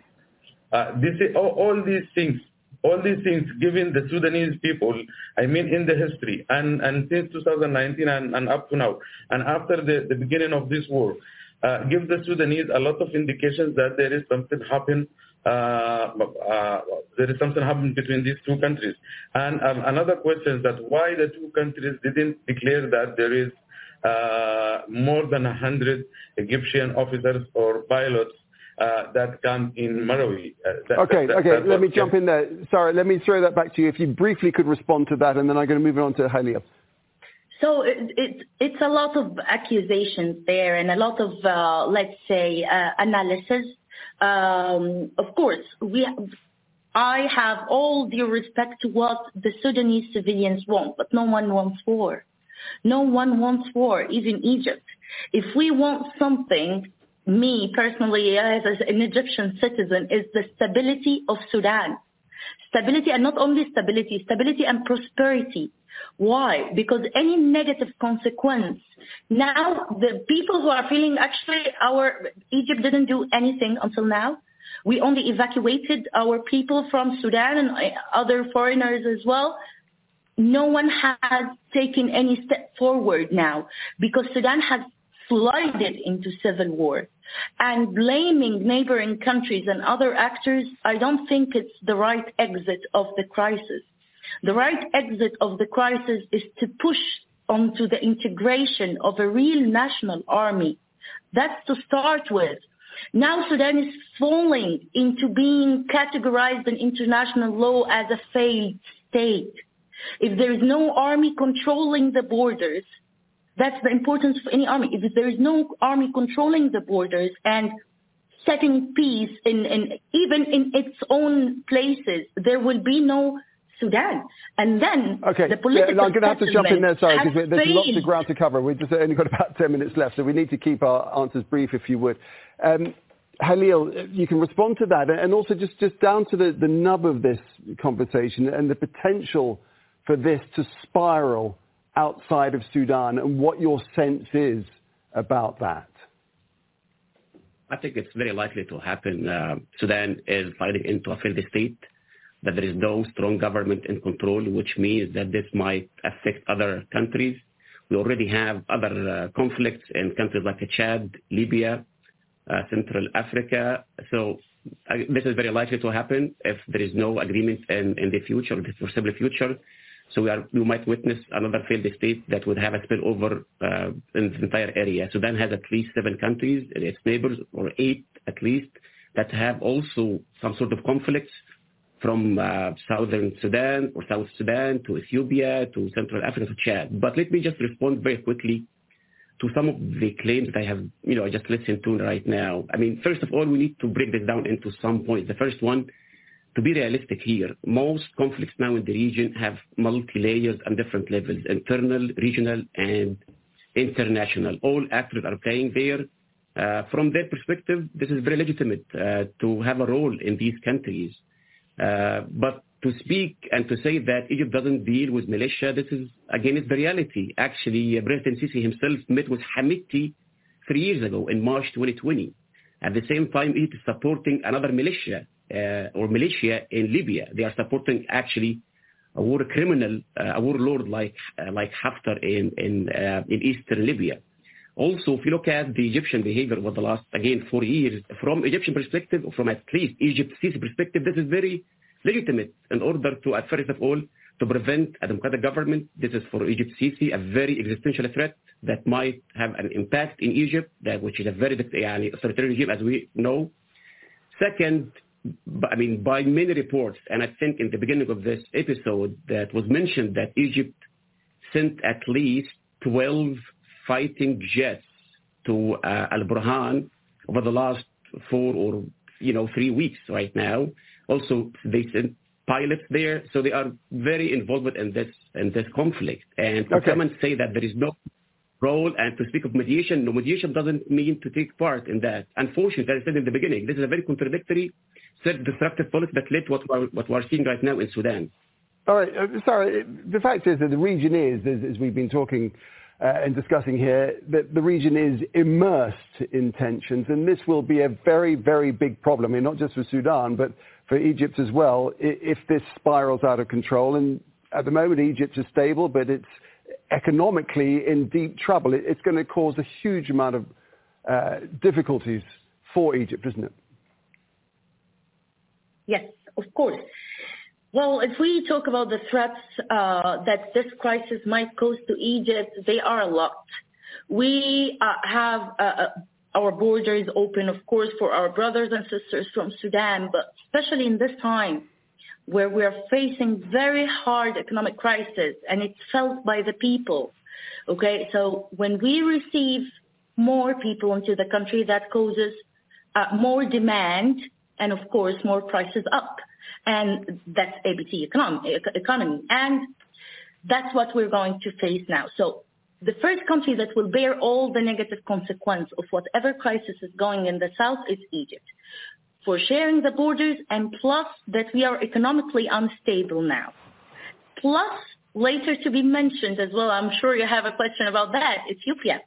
Of course, and Egypt is very, very alarmed from that. As colleague mentioned as well, we would be, yes, uh, interested in a government that goes uh, uh, as an ally to Egypt here. Of course, that's uh, who wouldn't say that? What country would would wouldn't want a, a friendly neighboring country? Okay, so uh, uh, uh, who rules Sudan is one alarm, one big alarm to Egypt. The borders is another alarm, and the economic status is a third alarm, as well as the exit from the Red Sea. So geopolitically speaking, economically speaking, and from a security perspective, Egypt is very alarmed. Right. Khalil, um, Sarah just mentioned uh, the relationship the relationship with Ethiopia, and there's, of course, uh, tensions in the whole region over the Grand Renaissance Dam in Ethiopia. What does a destabilized Sudan do to Egypt's negotiating position, and indeed Sudan's negotiating position with Ethiopia? I think it will have a huge impact on Egypt's position when it comes to the GERD, uh, the, uh, the Grand Ethiopian Renaissance Dam, because Egypt was counting on having a strong government in Sudan that might uh, side with it, that might accept to uh, the Egyptian perspective on that. But unfortunately, with the current situation in Sudan, it's very difficult to count in Sudan. At the same time, I mean, from a very uh, realistic perspective for, for Egypt uh, to have uh, that government, they think that a government led by Al-Burhan might be friendly and can support the Egyptian position when it comes to this. But now, as we see right now, the conflict, conflict is taking place. It's very difficult for Egypt to push forward in order to bring a binding agreement with Ethiopia on that regard. So I think Egypt is the main loser of the current conflict. Unfortunately, Egypt, as I said before, contributed to this, and it's like self-shooting, uh, unfortunately. Uh, Sarah, it's true to say that a prolonged conflict would throw both Sudan and Egypt's water and, and food security into uncertainty, wouldn't it? Yes, of course. Food and water security is one of the first alarms to Egypt in the Sudan crisis. Uh, reading some foresight uh, uh, uh reports in Egypt out of think tanks and so on, it says that it goes to uh, the extent that Egypt is scared that they would sell us the water later on because we believe that the, uh, um, the upcoming war will be on water resources and we don't want that in Africa. And Egypt would be left alone in that fight. If Sudan is, is, is incorporated somehow with the point of view of Ethiopia, that would be Egypt standing alone for its fight on water resources. And the Nile River covers only, um, well, that's a huge amount, 93% of uh, our needs, but still we're going into water poverty or we already entered water poverty in 2017. And with the, all the prices up and we have a problem with the food security because of the Russian aggression on Ukraine. So again, this is like uh, uh, uh, another crisis that we didn't need.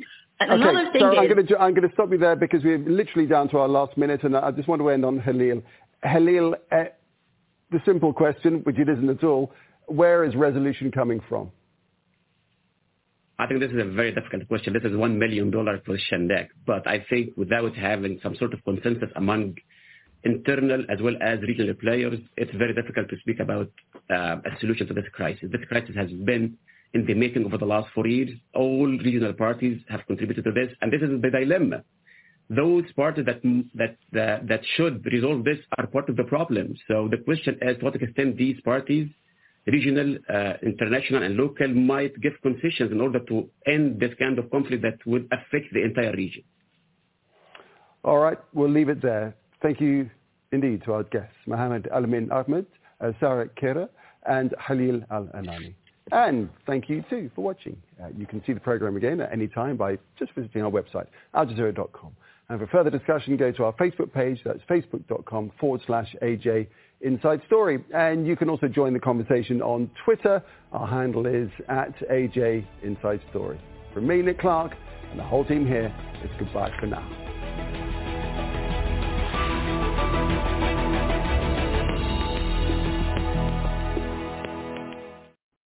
Welcome back. And uh, that was an analysis of the impact of uh, the Sudanese conflict on neighboring Egypt and also the role of Egypt in the internal and regional politics uh, impacting the Republic of Sudan and other states in North Africa and the Horn of Africa.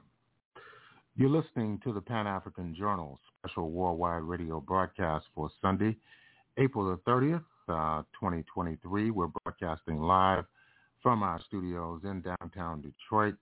I am your host, Abayomi Azikiwe.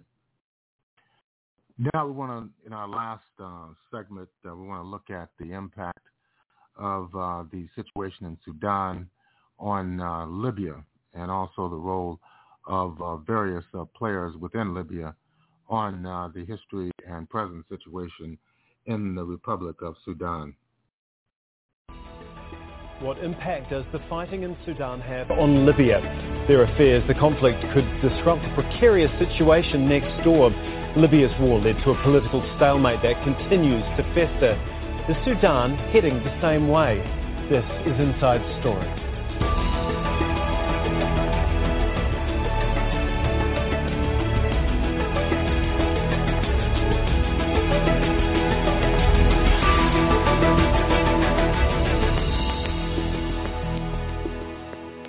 Hello and welcome to the program. I'm Tom McRae. The conflict in Sudan is now in its third week. The rival generals are playing the blame game, accusing each other of targeting civilian neighbourhoods, hospitals and people trying to leave the country. Ceasefire after ceasefire has collapsed. Analysts fear powerful regional players may be involved behind the scenes, intentionally prolonging the violence. Some have drawn parallels to the situation in neighbouring Libya. We'll unpack this with our guests in a moment. But first, this report from Nihad Al-Abidi. Two generals who can't agree have instead resorted to violence. The rivalry between Sudan's army chief Abdel Fattah al-Burhan and Mohammed Hamdan Dagalo, known as Hamati, who leads the Rapid Support Forces, is fueling further involvement of regional and international players. The situation is very bad actually.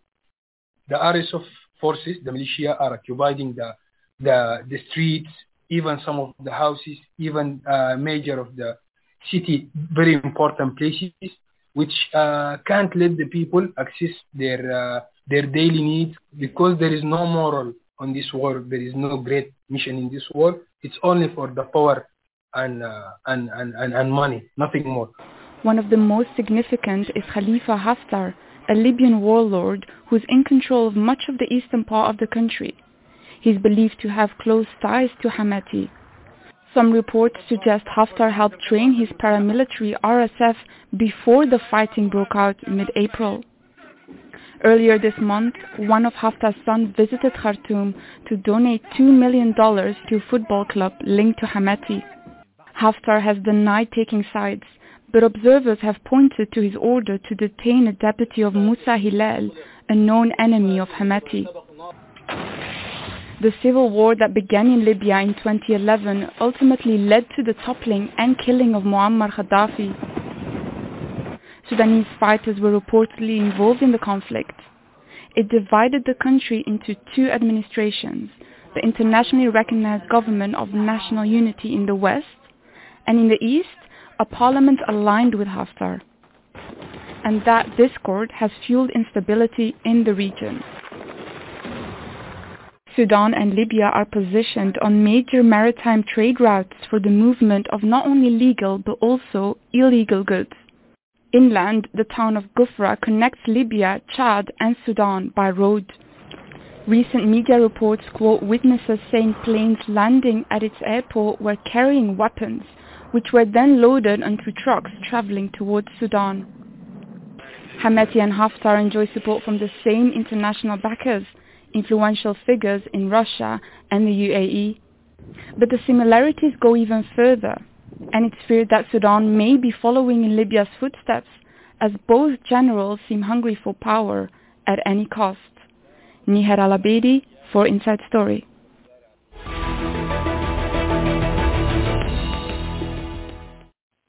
Well, for more on this, let's welcome our guests today. Uh, in London, Benoit Faucon, Middle East correspondent at the Wall Street Journal in Khartoum. Hamid Khalafallah, non-resident fellow at the Tahrir Institute for Middle East Policy. And also in London, Jason Pack, a senior analyst at the NATO Defence College Foundation and author of Libya and the Global Enduring Disorder. Thank you all very much for joining me. Benoit, if I can uh, begin with you. You broke the story about Haftar's involvement uh, in the Rapid Special Forces uh, before and uh, since the war has broken out.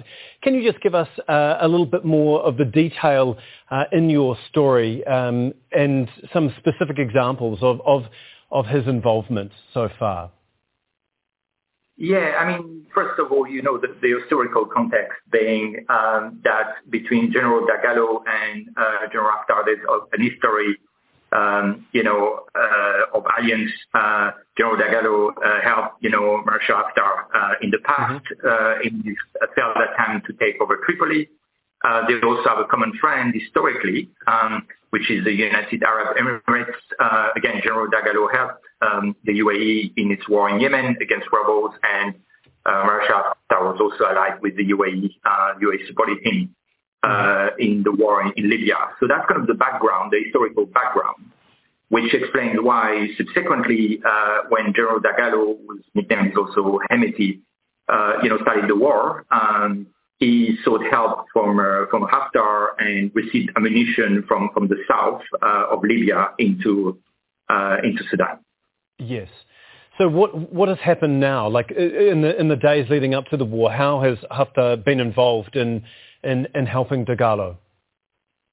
Well, he brought ammunition uh, from from the northeast, where its sort of main area of operation is, into an airport into the south near the Chadian and Sudan border. Uh, and from there, uh, there was an initial flight that subsequently was mostly uh, by land that it was transported um, uh, into Darfur.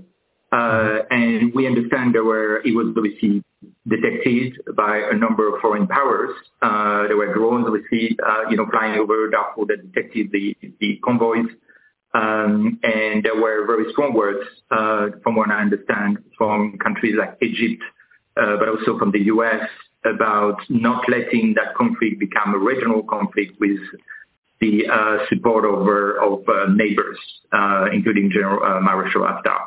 So that we understand General Dagalo got, you know, received a lot of pressure, and so did General Marshal Haftar over that, you know, that support.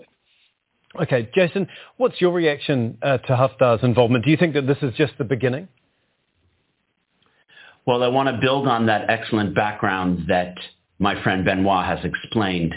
I would make yet a further comparison or analysis between Libya and Sudan by saying Sudan is on the same track that Libya has been following, just eight years further down the line. What do I mean? There was a popular uprising, civil society activists. It was successful.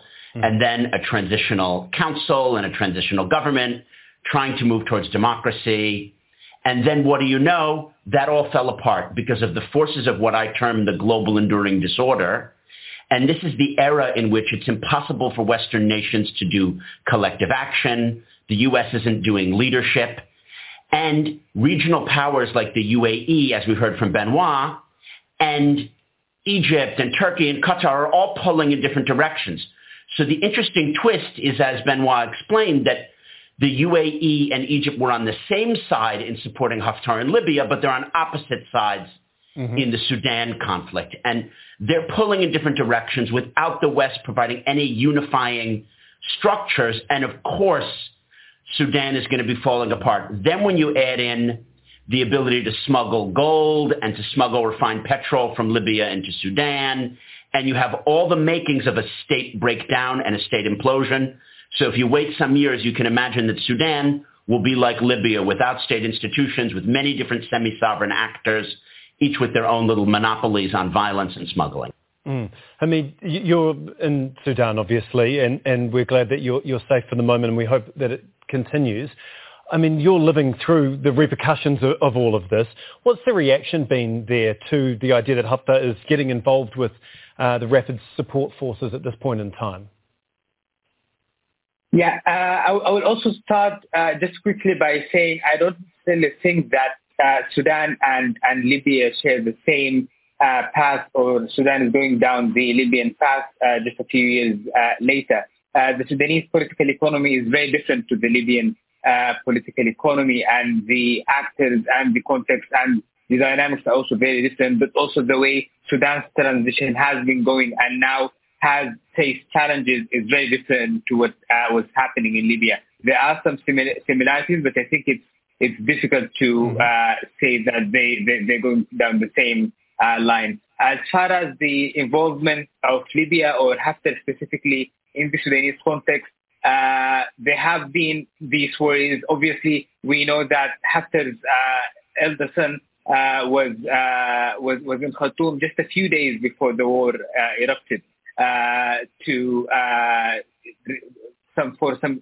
ceremonial thing where he became an honorary president, uh, president of a football club and donated $2 million. It was all quite bizarre, but he did meet with the leader of uh, Hemeti, uh, mm-hmm. the, Hemeti, the leader of the Rapid Support Forces, paramilitary, and so on. So there have been these worries, uh, particularly uh, when, when, when there, there are growing concerns about the uh, involvement of uh, Wagner in, in Khartoum and all of that obviously kind of suggests that the theories about uh, about Haftar being also quite involved and still involved uh, becoming stronger and stronger. But I don't. But there isn't a strong uh, sentiment or narrative uh, in country in Khartoum uh, around that yet, because so far, although there are these regional dimensions, but everything that uh, uh, the way the conflict is out playing out in Khartoum now is quite localized. All the reasons we understand in in, in, in a very local uh, and, and Sudanese kind of uh, way. But it's important to keep an eye on these regional dimensions. But they have not become a strong worry of the Sudanese people yet, as far as I'm um, aware. I guess they're just concerned about trying to stay alive uh, day to day. Benoit, what is uh, your reaction, I mean, to, to Haftar's involvement here? I mean, how long term, how do you think if he continues uh, to provide, you know, potentially more weapons, uh, fuel, uh, even military personnel, what do you think that is going to do to the conflict? Well, I would say that's a very, it's a proposal or let's say it's an action you know, Libyan sort of faction here intervening in, uh, in the war in Sudan that may not be sustainable uh, because, you know, it, it has to function, it has always functioned as part of the broader network of alliances, as I mentioned, for instance, the UAE. And to me, it sounds that the, the overall interest of foreign powers, you know, let's say GCC countries, uh, obviously European nations and the US, is really for this conflict not to last. Uh, you know, there's an issue of food security potentially. I mean, the UAE and Saudi Arabia, you know, have very strong ambitions, uh, you know, either for ports or for, um, you know, for supply of food for their countries uh, from Sudan. And that's obviously jeopardized if it becomes an entirely unstable country. Uh, not to mention the risk of a refugee crisis. Uh, you know, there's too many issues, and I haven't started even with terrorism and the fact that there is a large part of the Nile of the Nile that crosses uh, through Sudan all the way to the north to uh, you know to Egypt. So at the end of the day, the broader you know larger regional interests and international interests beyond local factions in the neighborhood is really for that conflict to end. Okay, Jason, I mean, just one uh, last point on, on Haftar's connection to Dagalo. I mean, can you give us a little bit of a sense of their, their history? Because obviously they have a very strong shared history, but is there trust or, or any loyalty between the two of them? Well, that's a good point. They do have a shared history. Um, obviously, the Emiratis have paid Hemedti, General Dagalo, to fight in Libya with Haftar. Mm-hmm. And they're both militia groups who tried to overthrow the official state institutions, but had formerly worked within those institutions. It's important to remember that when Hemedti was running the Janjaweed, he was doing so on behalf of the official state institutions. Omar Bashir essentially used him as a outsourced proxy for himself. And Haftar, of course, had been a general for Gaddafi. So they understand these structures from many different perspectives, and they have the same Emirati handlers. I don't think that either of them will put personal loyalty over their transactional desire to win and gain things. And if the Egyptians threaten Haftar, he can switch sides. That's, of course, true. I just want to push back on the idea that our guest from Khartoum has said, which is that the regional dynamic is not paramount in the fighting. If the US and UK had wanted to mediate this situation after the 2019 uprising had given massive economic assistance to help the transition to democracy, we wouldn't be in this situation. If there was Western leadership working with, for example, China to make sure that the Russians couldn't play around and participate in gold smuggling, we wouldn't be in this situation. So we're only in this situation in Sudan because the global enduring disorder, the era that we're now living in, promotes conflicts like that civil war in Libya, like the ongoing civil wars in Yemen and Syria. And that's why we're here where we are. Hamid, do you uh, agree with that point, that there's a vacuum being left by the West? Well, I think the West has definitely contributed to the situation that we're living in now. Uh, ever since the uh, revolution took place, uh, they have continued to le- legitimize uh, the general, uh, the leader of the RSF and the leader of the uh, armed forces by giving them t- seats at the table and allowing them to be part of the discussion and also pushing the civilians to accept the partnership with these generals.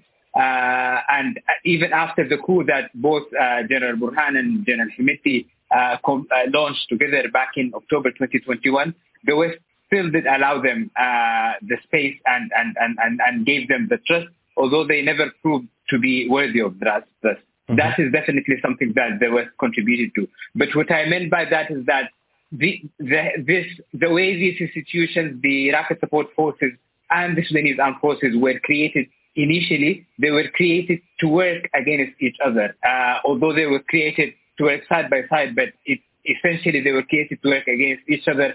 Uh, Bashir wanted to protect himself from the armed forces, but also wanted uh, a militia to uh, fight for him. So it, it was going to happen uh, in a way or another, this falling out of their marriage of convenience. It was not going to last. But we did not expect it, uh, or we were hoping it would not be as violent as it has turned out to be. But it, th- these institutions were, you know, built to uh, kill each other in a way. Mm. Um, I know you can't see him, Hamid, but uh, Jason throughout that was uh, giving you the thumbs up. I think he uh, is in, in, agreement with Welcome back, and uh, that is going to conclude our program for today. You've been listening to the Pan African Journal special worldwide radio broadcast for Sunday, April 30th, 2023. We've been broadcasting live from our studios in downtown Detroit. And if you'd like to have access uh, to uh, today's program, all you need to do is go to our website uh, at the Pan African Radio Network, and that's at blogtalkradio.com uh, forward slash Pan African Journal. That's blogtalkradio.com forward slash Pan African Journal. If you'd like to uh, read the Pan African Newswire, all you need to do is go to our website at panafricannews.blogspot.com. That's panafricannews.blogspot.com. And of course, uh, we're here uh, every week uh, in, in, broadcasting the Pan African Journal worldwide radio broadcast. We're going to close out our program uh, with the music of Bobby Hutcherson uh, from the album entitled Acoustic Masters. This is Abayomi Azikiwe signing off, and have a beautiful week.